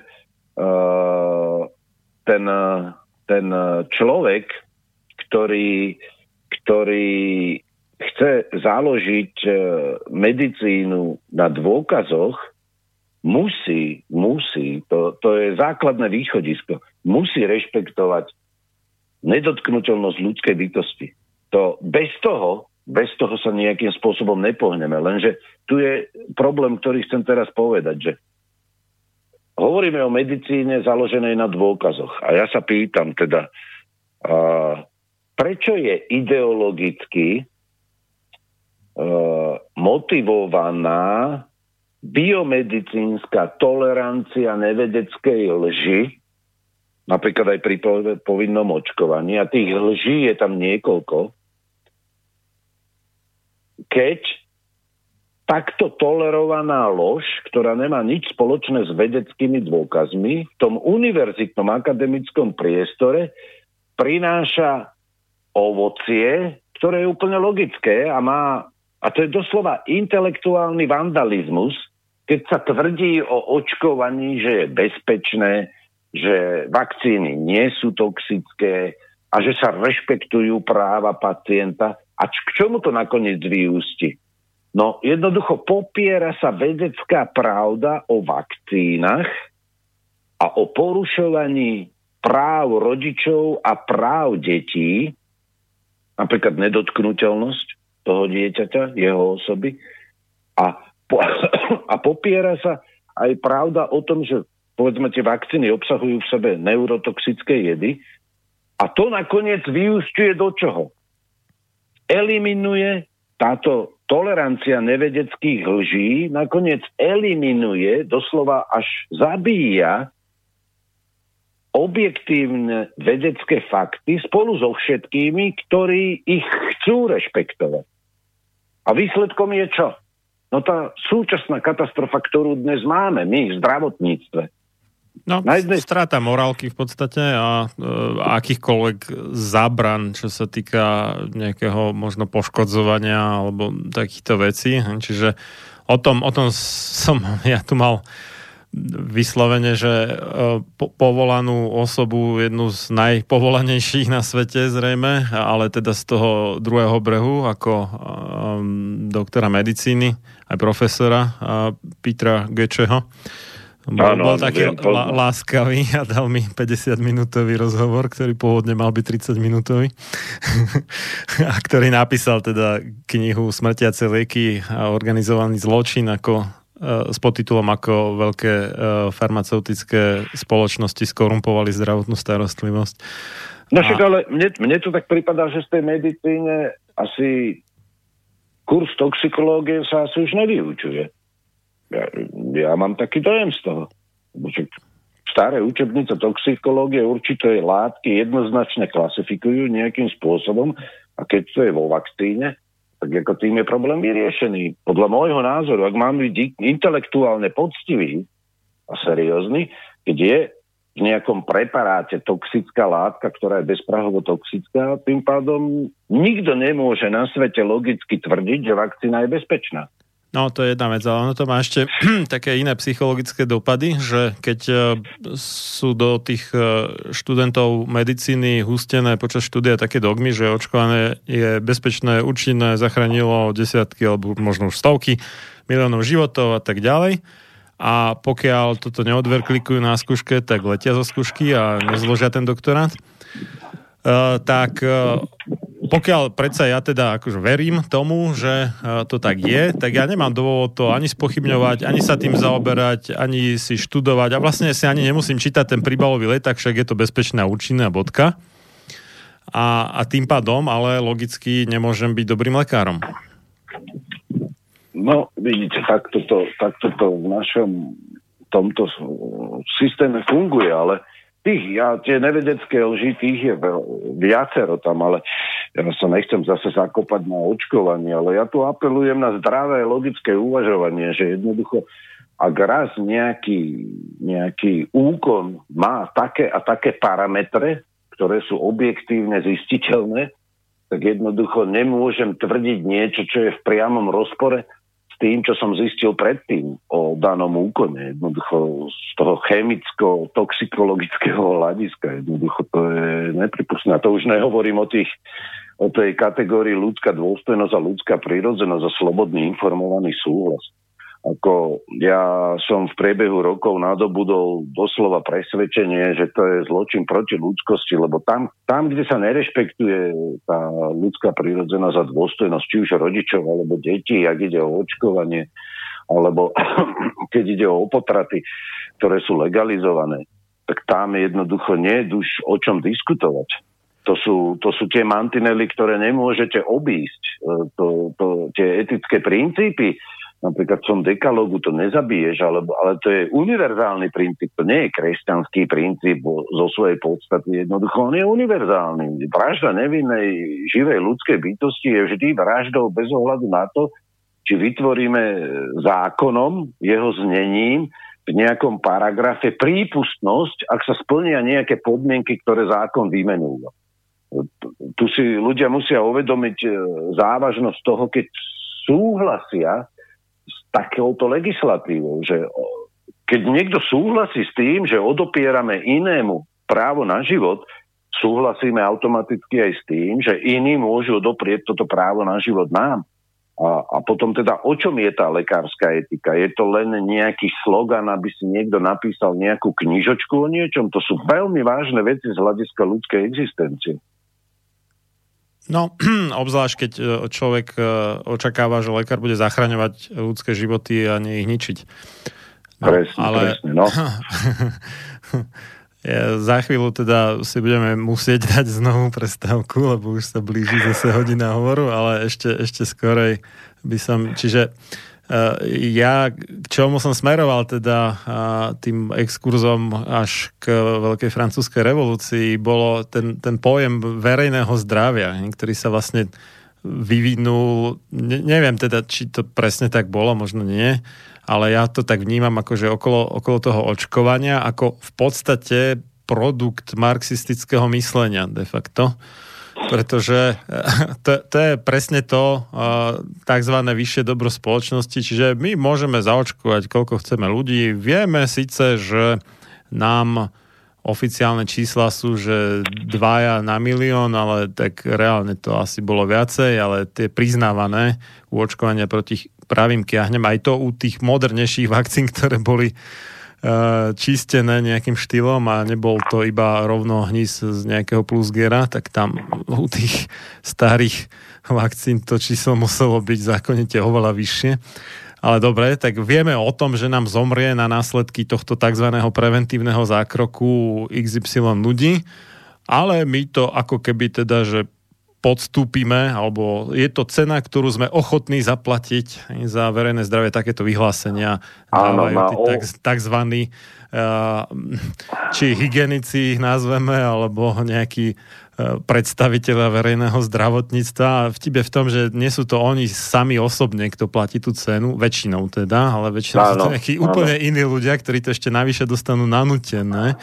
Čiže to je ako keby taká nutená obeď života za a, aj to iba nejaké pomyselné verejné zdravie, lebo ako náhle niekto zomrie na následky zákroku, ktorým sa sledovalo tzv. verejné zdravie, tak vlastne tým verejné zdravie bolo v skutočnosti poškodené, lebo aj to verejné zdravie vlastne pozostáva iba z nejakej sumy zdravia tých jednotlivcov. A keď ten človek... No a a to je, to je na tom taký paradox, že vždycky títo marxist, marxistickou metodológiou nakazení ľudia, alebo infikovaní ľudia, aby sme zostali pri medicíne, on, oni, oni majú veľký záujem na verejnom zdraví, ale paradoxne tú cenu tých štatistických negatívnych účinkov alebo úmrtí má priniesť vždy niekto iný. Nie oni sami,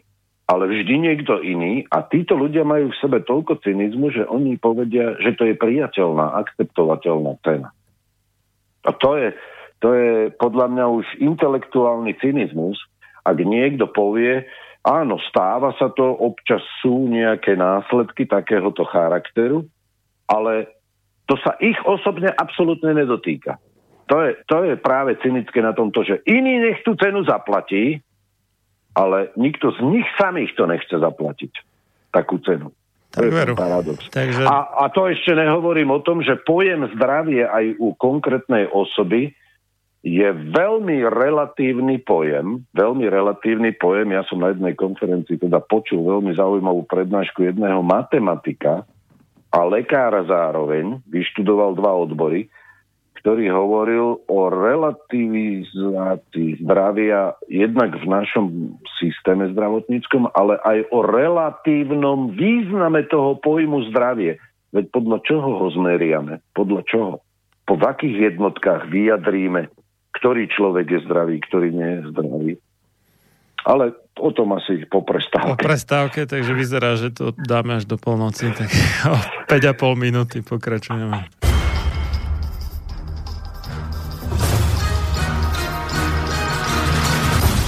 Preto nech neprejde jediný deň bez toho, aby ste vy, Slovania a synovia týchto kmeňov, nevykonali jediný dobrý skutok pre svoj kmeň.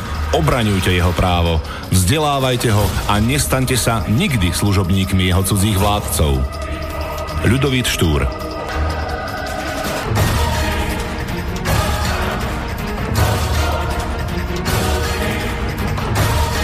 Počúvate Slobodný vysielač.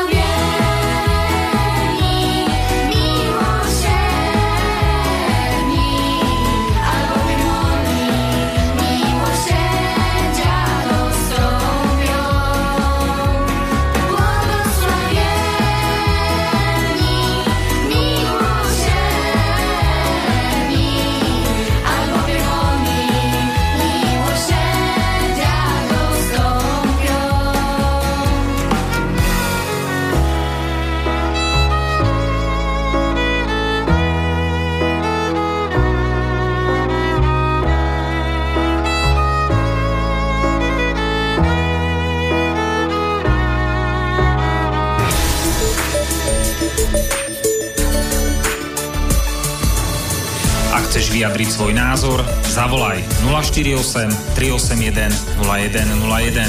Slobodný vysielač. Váš rodinný spoločník. No a okrem telefonátu nám môžete aj napísať posledná príležitosť, lebo máme pred sebou poslednú pol hodinu tejto relácie napísať na studiozavinač slobodný vysielač.sk, kde nám aj pristala jedna otázka od Richarda, ktorý píše, ja mám len jednu aktuálnu otázku a to, ako vyriešiť dnešný v úvodzovkách hyenizmus v našom zdravotníctve, keď určité skupiny si spravili zo zdravotníctva jeden z najvýnosnejších biznisov, a sú schopné zarábať na úbohých pacientoch. No, ľahšia otázka by nebola. no, ja približne viem, eh, čo je, na čo je tá otázka nasmerovaná. Ono to súvisí so zmenami po roku 89. Eh, u nás sa konštituovala taká právna alebo teda taká legislatíva, ktorú tvoril pravdepodobne jeden a ten istý subjekt, kde si v zákulisí, ktorý nejakým spôsobom si zabezpečil vplyv na zákonodárny systém, čiže na náš parlament, aby vydal takú legislatívu, akú pred x rokmi vydal, Mám na mysli tie roky ešte druhú polovicu 90. rokov a potom ten prelom po roku 2000 a najmä ten, kde uh, sa vytvorila legislatíva, ktorá umožnila vstup súkromným spoločnostiam finančného charakteru do nášho zdravotníctva. Však vtedy aj niektorých ministrov posmešne nazývali určitým spôsobom. Paradoxne boli to ministri z kresťanských strán, ale to je už vedľajšie. A tá legislatíva sa vytvorila takým spôsobom, že e, subjekty alebo záujmové ideologické subjekty mali vplyv na tvorbu legislatívy aj v oblasti zdravotného poistenia, aj v oblasti zdravotnej starostlivosti, aj v oblasti tvorby zákonov pre celú sféru zdravotníctva. Uzavrel sa tým kruh, kedy legislatíva umožnila zo služby zdraviu a zo služby životu, čo je poslaním medicíny, umožnila prejsť na tú komerčnú bázu v tom zmysle, že je možné zákonom stanoviť povinnosť zdravotne sa poistiť a tým pádom si nepriamo zabezpečiť budúce zisky, pretože to, čo bolo v tom zdravotníctve e, ziskové, prešlo do súkromných rúk a na pleciach štátu zostali činnosti, ktoré neboli až tak výnosné.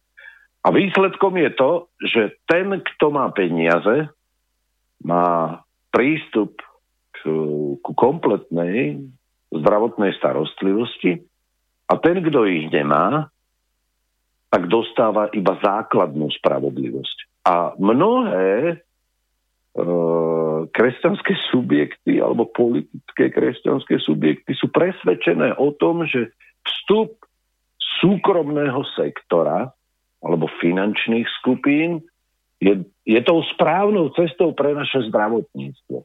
Čiže zákonom, to je tá absurdita, zákonom stanovíme povinnosť platiť si zdravotné poistenie a tým pádom si zákonom zabezpečíme príjem do súkromného sektora.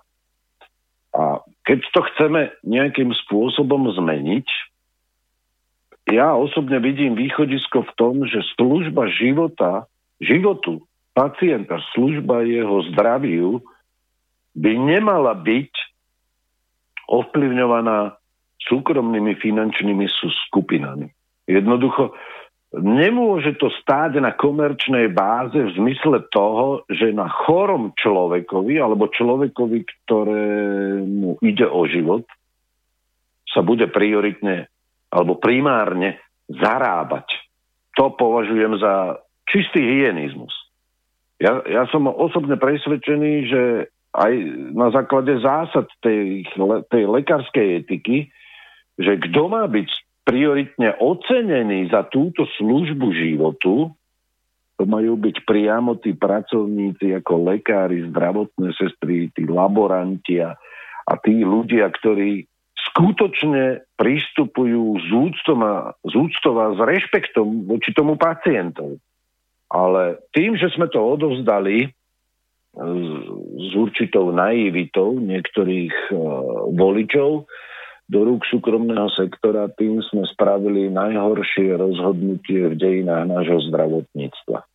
Pretože ak je niečo postavené na komerčnej báze, tak pri obchode ide prioritne o zisk automaticky, logicky musí byť život a zdravie pacienta až na druhom mieste a dospeli sme do štádia, že doživie na ktorom mieste v tomto rebríčku sa ten život a zdravie pacienta nachádza. Ako tam iné riešenie nevidím. Jedine návrat k tomu, že e, v našej ústave bude zakotvené, zakotvené, že služba životu a zdraviu človeka alebo toho pacienta e, bude zo zákona definovaná tak, že nie je možné e, na nej zarábať alebo dosahovať ten finančný profit e, tak, ako to je v súčasnosti. Ako iné riešenie nevidím. To sa musí jednoznačne preformátovať celá legislatíva v zmysle toho, aby sme tu mali povedzme máme fenomén zdravotná poisťovňa, máme ich tu na Slovensku nie jednu, ale ja som presvedčený o tom, že by mala byť štátna zdravotná poisťovňa, ktorá zo zákona bude mať e, z tých peňazí, ktoré sú s zákonom občania Slovenska nútení platiť, aby z tých peňazí, z tých tzv. verejných zdrojov, čiže to, čo si každý človek do toho zaplatí, aby sa nevyhnutné minimum použilo na aj technologický rozvoj nemocníc, prístrojové vybavenie, platy lekárov a podobne a teda celého toho zdravotníckého personálu, ale hlavne, čo sa týka poisťovne, aby iba minimum, nevyhnutné minimum sa použilo na chod poisťovne a všetko ostatné v maximálnej miere, aby sa vracalo späť k pacientovi. Je predsa neludské, a ja to považujem za zločin proti ľudskosti, aby z tohto, čo je zákonom stanovené povinnosť platiť si zdravotné poistenie, aby z toho išlo do súkromných vrecák e, finančných skupín. To, ako, to je zločin proti ľudskosti. Ale žiaľ, e, voliči majú príliš krátku pamäť, kto toto všetko spôsobil, pretože to boli konkrétni poslanci, konkrétne politické subjekty, ktoré takto legislatívu pred istým časom v úvodzovkách zreformovali. Ja iné východisko nevidím osobne. A druhou vecou, ktorá je nevyhnutným predpokladom, je toto. To je rešpektovanie etických princípov ľudskej prírodzenosti a ľudskej dôstojnosti spolu s tou lekárskou etikou. Inak sa v zdravotníctve nič nezmení. Ja tu vidím jeden taký úplne zásadný uh, problém, ako je nastavená motivácia. A keď sa toto nezmení, tak e, podľa mňa sa to tiež nezmení, okrem tých vecí teda, e, ktoré ste spomínal. A to je to, že sú lekári platení, alebo zdravotnícke zariadenia platení od výkonov, nie od toho, aký zdraví sú ich pacienti. To znamená, že je snaha bez ohľadu na e, prínosy pre pacienta robiť čo najviac výkonov, koľko ten systém vôbec povolí, alebo koľko povolí poisťovňa, povedzme tak. A, a teda sa častokrát robia buď zbytočné výkony, alebo sa v tom ktorom prípade zvolí ten drahší výkon namiesto lepšieho, lacnejšieho. Čiže v neprospech pacienta úplne typickým ukážkovým mm, príkladom sú cisárske rezy, ktorých ano. reálne, reálne, reálna potreba nebude väčšia než 5%, ale niektoré nemocnice majú aj 30%. S pôrodou, e, cisárskymi rezmi, takže tam je celkom evidentné, že takto, ako je ten systém nastavený, že e, sa naháňajú výkony alebo sa naháňajú drahšie výkony e, a nie blaho pacienta, a tak, e, tak toto tiež teda nebude dobré. Aj keby sme teda to zdravotníctvo zoštátnili, aj keby alebo no neviem, možno by to sa to nemuselo volať štátne, ale proste nebolo by dovolené dosahovať nejaký zisk nad rámec povedzme toho, čo je potrebné na rekonštrukcie nevyhnutné a nákup nejakej novej techniky, ktorá zastaráva, tak hej. No, čiže to je ten tzv. čínsky model, ako sa teda traduje, neviem ako dnes, dnes to asi tak nefunguje v Číne, ale kedysi teda údajne čínsky... Lekár dostával peniaze, keď bol pacient zdravý. No, alebo, alebo ako u baťových hasičov, že najviac peňazí dostávali, keď nemuseli nič robiť. Čiže to znamená, že zariadili všetko v tom podniku tak, aby k požiarom nedochádzalo. A vtedy, vtedy vlastne teda nemuseli nič robiť. Nemuseli hasiť, tak.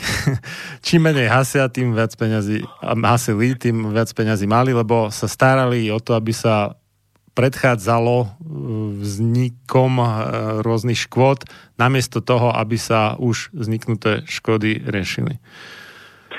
No a potom je tam ešte druhý extrém, že niektoré výkony zdravotnícke sa vykonať v zdravotnom systéme nemôžu, pretože už sa prekročil limit. To je druhý extrém toho istého problému. No ale ten, ale... ten limit to je, limit je e, v podstate iba iba o tom, že niekto chce dosahovať zisk, lebo keby tam nešlo o dosahovanie zisku, tak by limit nemal význam v princípe. No, v princípe by možno nemal význam a potom ešte ďalšia vec je taká, že, že je vôbec eticky správne, aby zdravotná poisťovňa stanovovala limity na určité výkony v zdravotníctve? V mnohých prípadoch je to prekážkou k uzdraveniu pacienta. Podľa mňa v tomto by limity nemali byť, ale tu je základný problém iný. Právom alebo právnym predpisom nikdy nedokážeme nahradiť to, čo je obsahom lekárskej etiky a to, je, to sú tie etické princípy, tie cnosti, ten, ten koncept toho, toho cnostného lekára, o ktorom písal pred skoro 200 rokmi Thomas Percival. Jednoducho, žiadne právo nenahradí ľudovo povedané morálku. To je jednoducho no, nemožné. Inak, inak povedané, príčina tohto úpadku je v podstate ten, to odpadnutie od kresťanstva. A napriek pokročilej hodnote, uh, pardon, hodine, uh, máme niekoho na telefóne, takže pekný večer prajeme ešte, komakam. Dobrý večer, to je Peter z Kasusbeli. Zdravím, Peťo. Skús trošku hlasnejšie, prosím ťa, lebo ťa nepočuť dobre. Cestujem autom, takže budem Aha. tak hlasnejšie kričať. Krič. Teda hovoriť, hovoriť nie.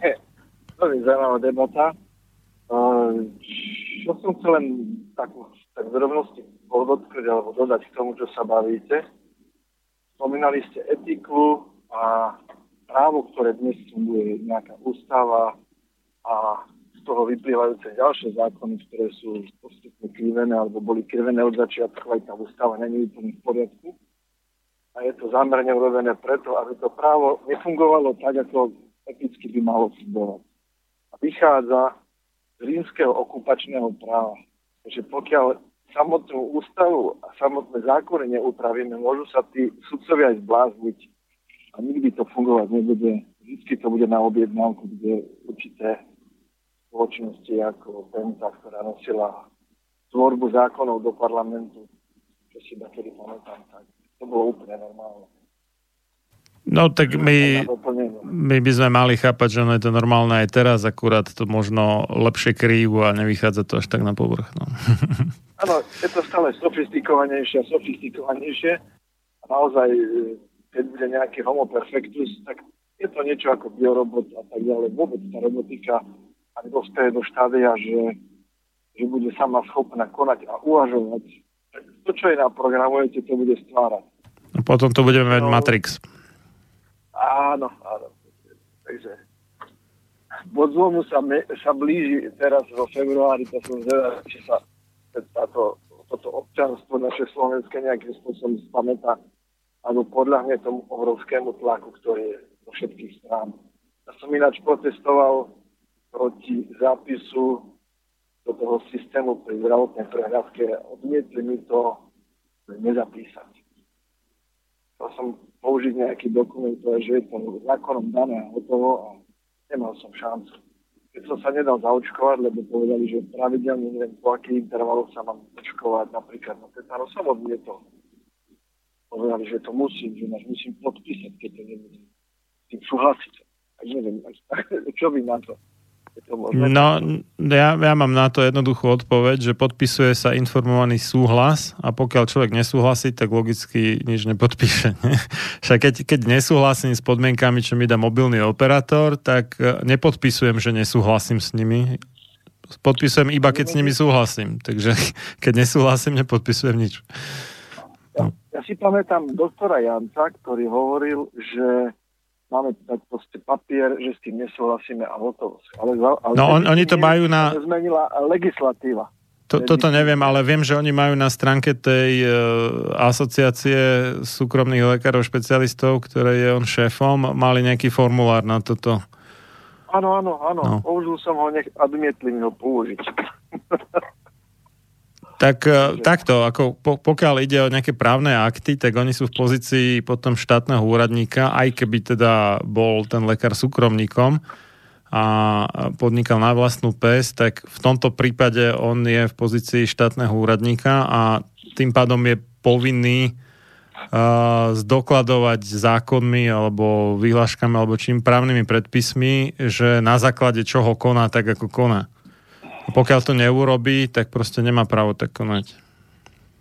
Viem, len človek nemôže ovládať všetky zákony, taký bežný a jednoducho nedá sa. Nie, to ja chápem, ale tak uh, si ten to svoje konanie musí odôvodniť zákonne, alebo teda podložiť zákonom a pokiaľ to neurobí, tak proste má smolu. No,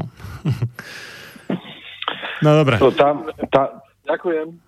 Áno? tam, tam potom e, je ešte práve to, o čom celý čas sa točí tá naša debata, že ak zákonom, doslova zákonnou normou, núči štát niekoho k zdravotníckému úkonu, v tomto prípade očkovaniu proti tetanu, tak porušuje niekoľko právnych noriem, ktoré stoja právne vyššie ako samotná zákonná norma, ktorá toho človeka núti k tomu, aby podstúpil očkovanie proti tetanu.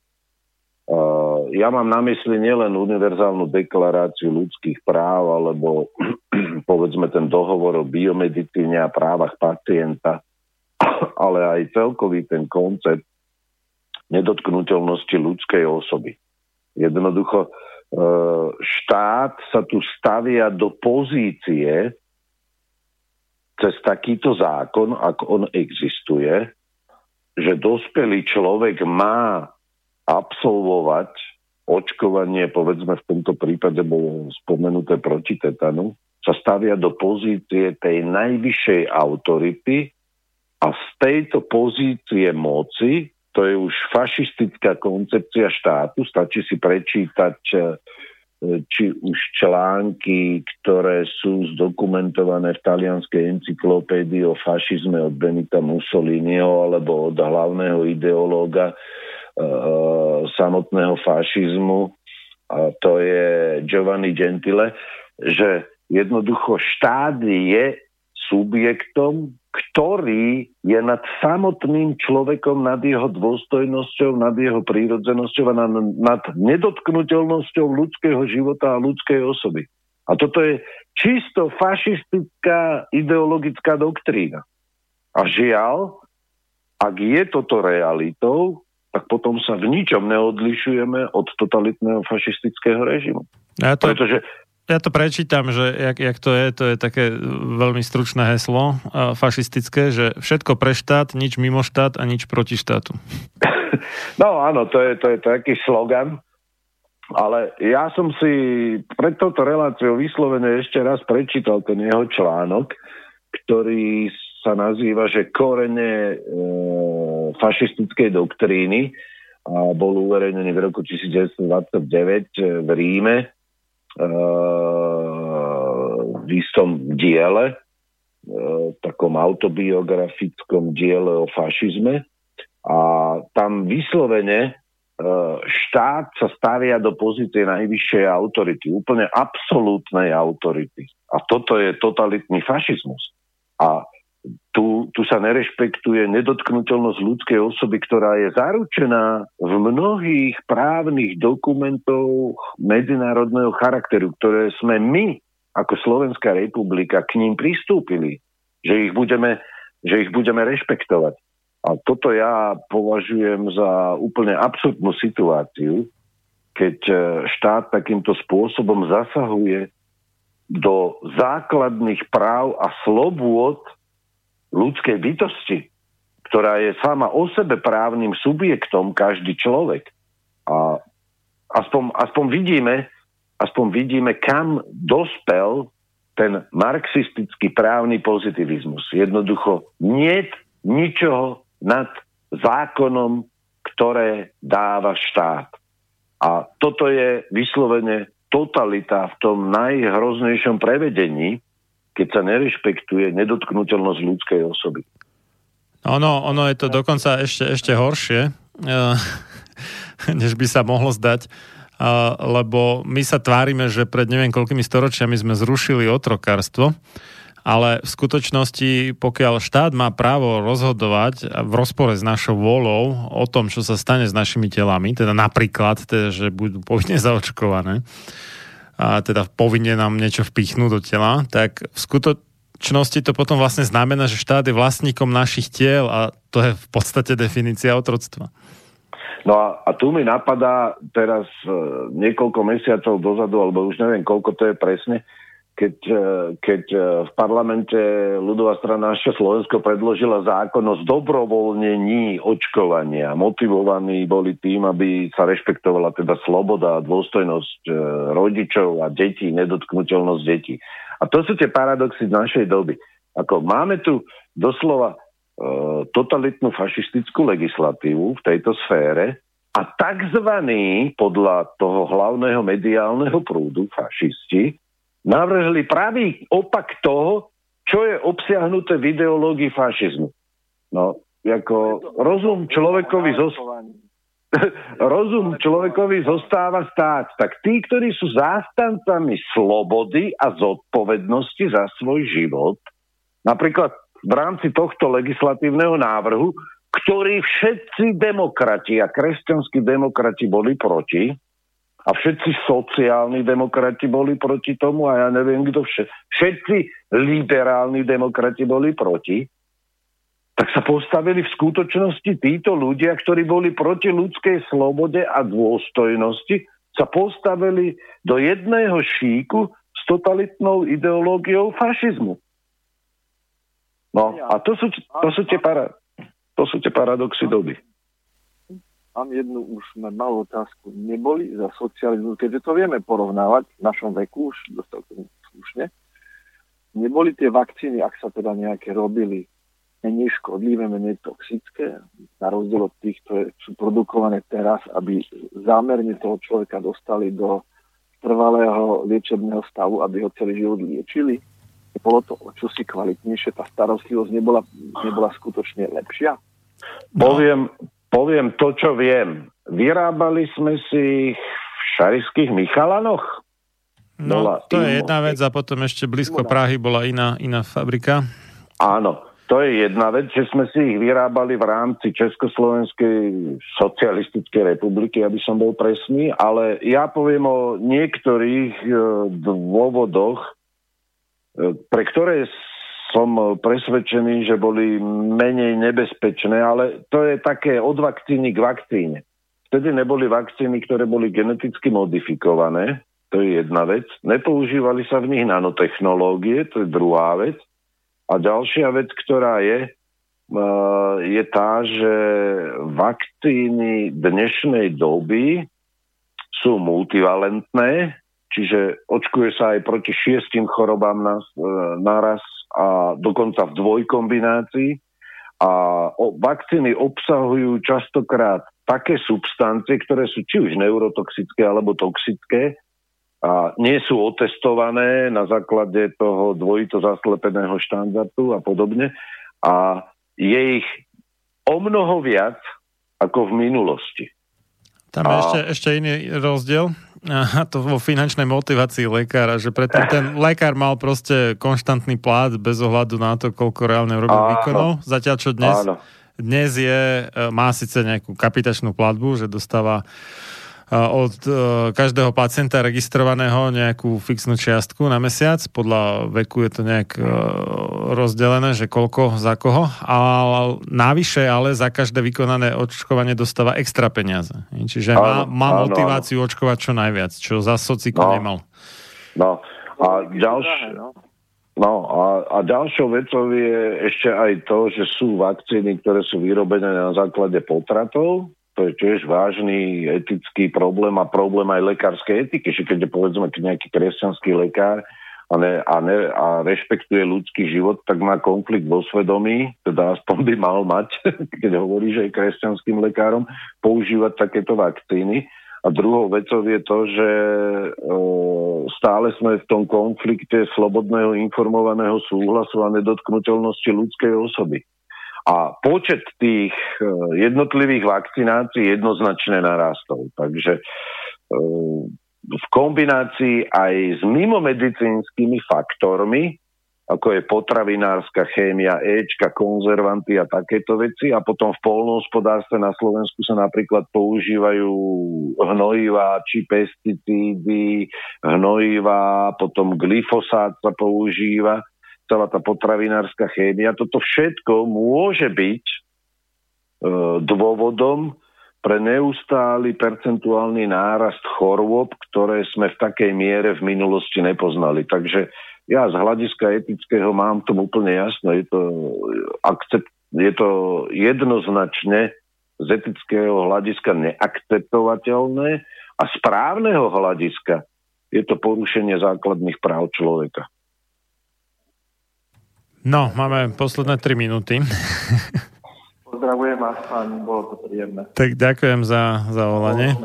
Maj sa pekne, ahoj. No, tak uh, už asi nebudeme nič uh, načínať. Ja by som sa ešte vrátil k jednej veci, čo som nedokončil. Tak, ale, to bol ten... ale rýchlo, no.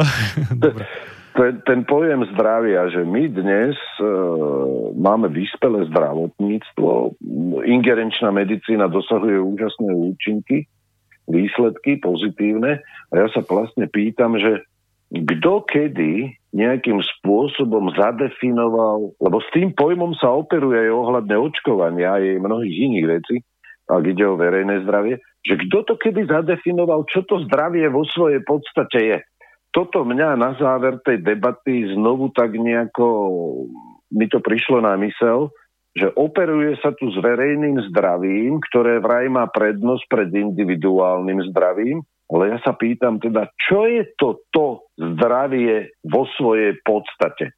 Že my tí, tí, tí veľkí propagátori toho verejného zdravia, tí ochrancovia toho zdravia, že kde je nejaká definícia toho, čo to zdravie je vo svojej podstate. Toto by ma strašne zaujímalo, pretože ja tu mám desiatky, doslova stovky biomedicínskych publikácií kvôli bioetike, aj bioetických publikácií, ale nikde nie je nejaká presná definícia toho, čo to zdravie je vo svojej podstate. A o to nám všetkým vlastne v zdravotníctve by malo ísť. Aj v tej lekárskej etike. No, dobre, tak už to musím uťať, takže ďakujem veľmi pekne za účasť dnešnej relácii. Ďakujem. Môžeme teda na to aj. nadviazať e, v nedelu 29.12. Čiže o necelé dva mesiace. A opäť večer, teda o 20.30 a ešte by som spomenul, a čo vrelo odporúčam všetkým poslucháčom, keď ich to zaujalo aspoň trošku, aby sa pozreli na váš YouTube kanál, teda Bola sa, myslím, po vás, teda René Balák na YouTube, kde nájdete množstvo zaujímavých videí. Ono sa to v podstate dá iba počúvať, že keď e, si to niekto pustí, povedzme, počas šoferovania v aute na rôzne takéto bioetické témy aktuálne, mimoriadne, takže to je jedna vec a ešte máte webovú stránku, ktorá je ale teda skôr asi viac pre akademikov orientovaná, myslím. Teologia moralis.info No a čo? Facebook? Twitter no a tak ďalej.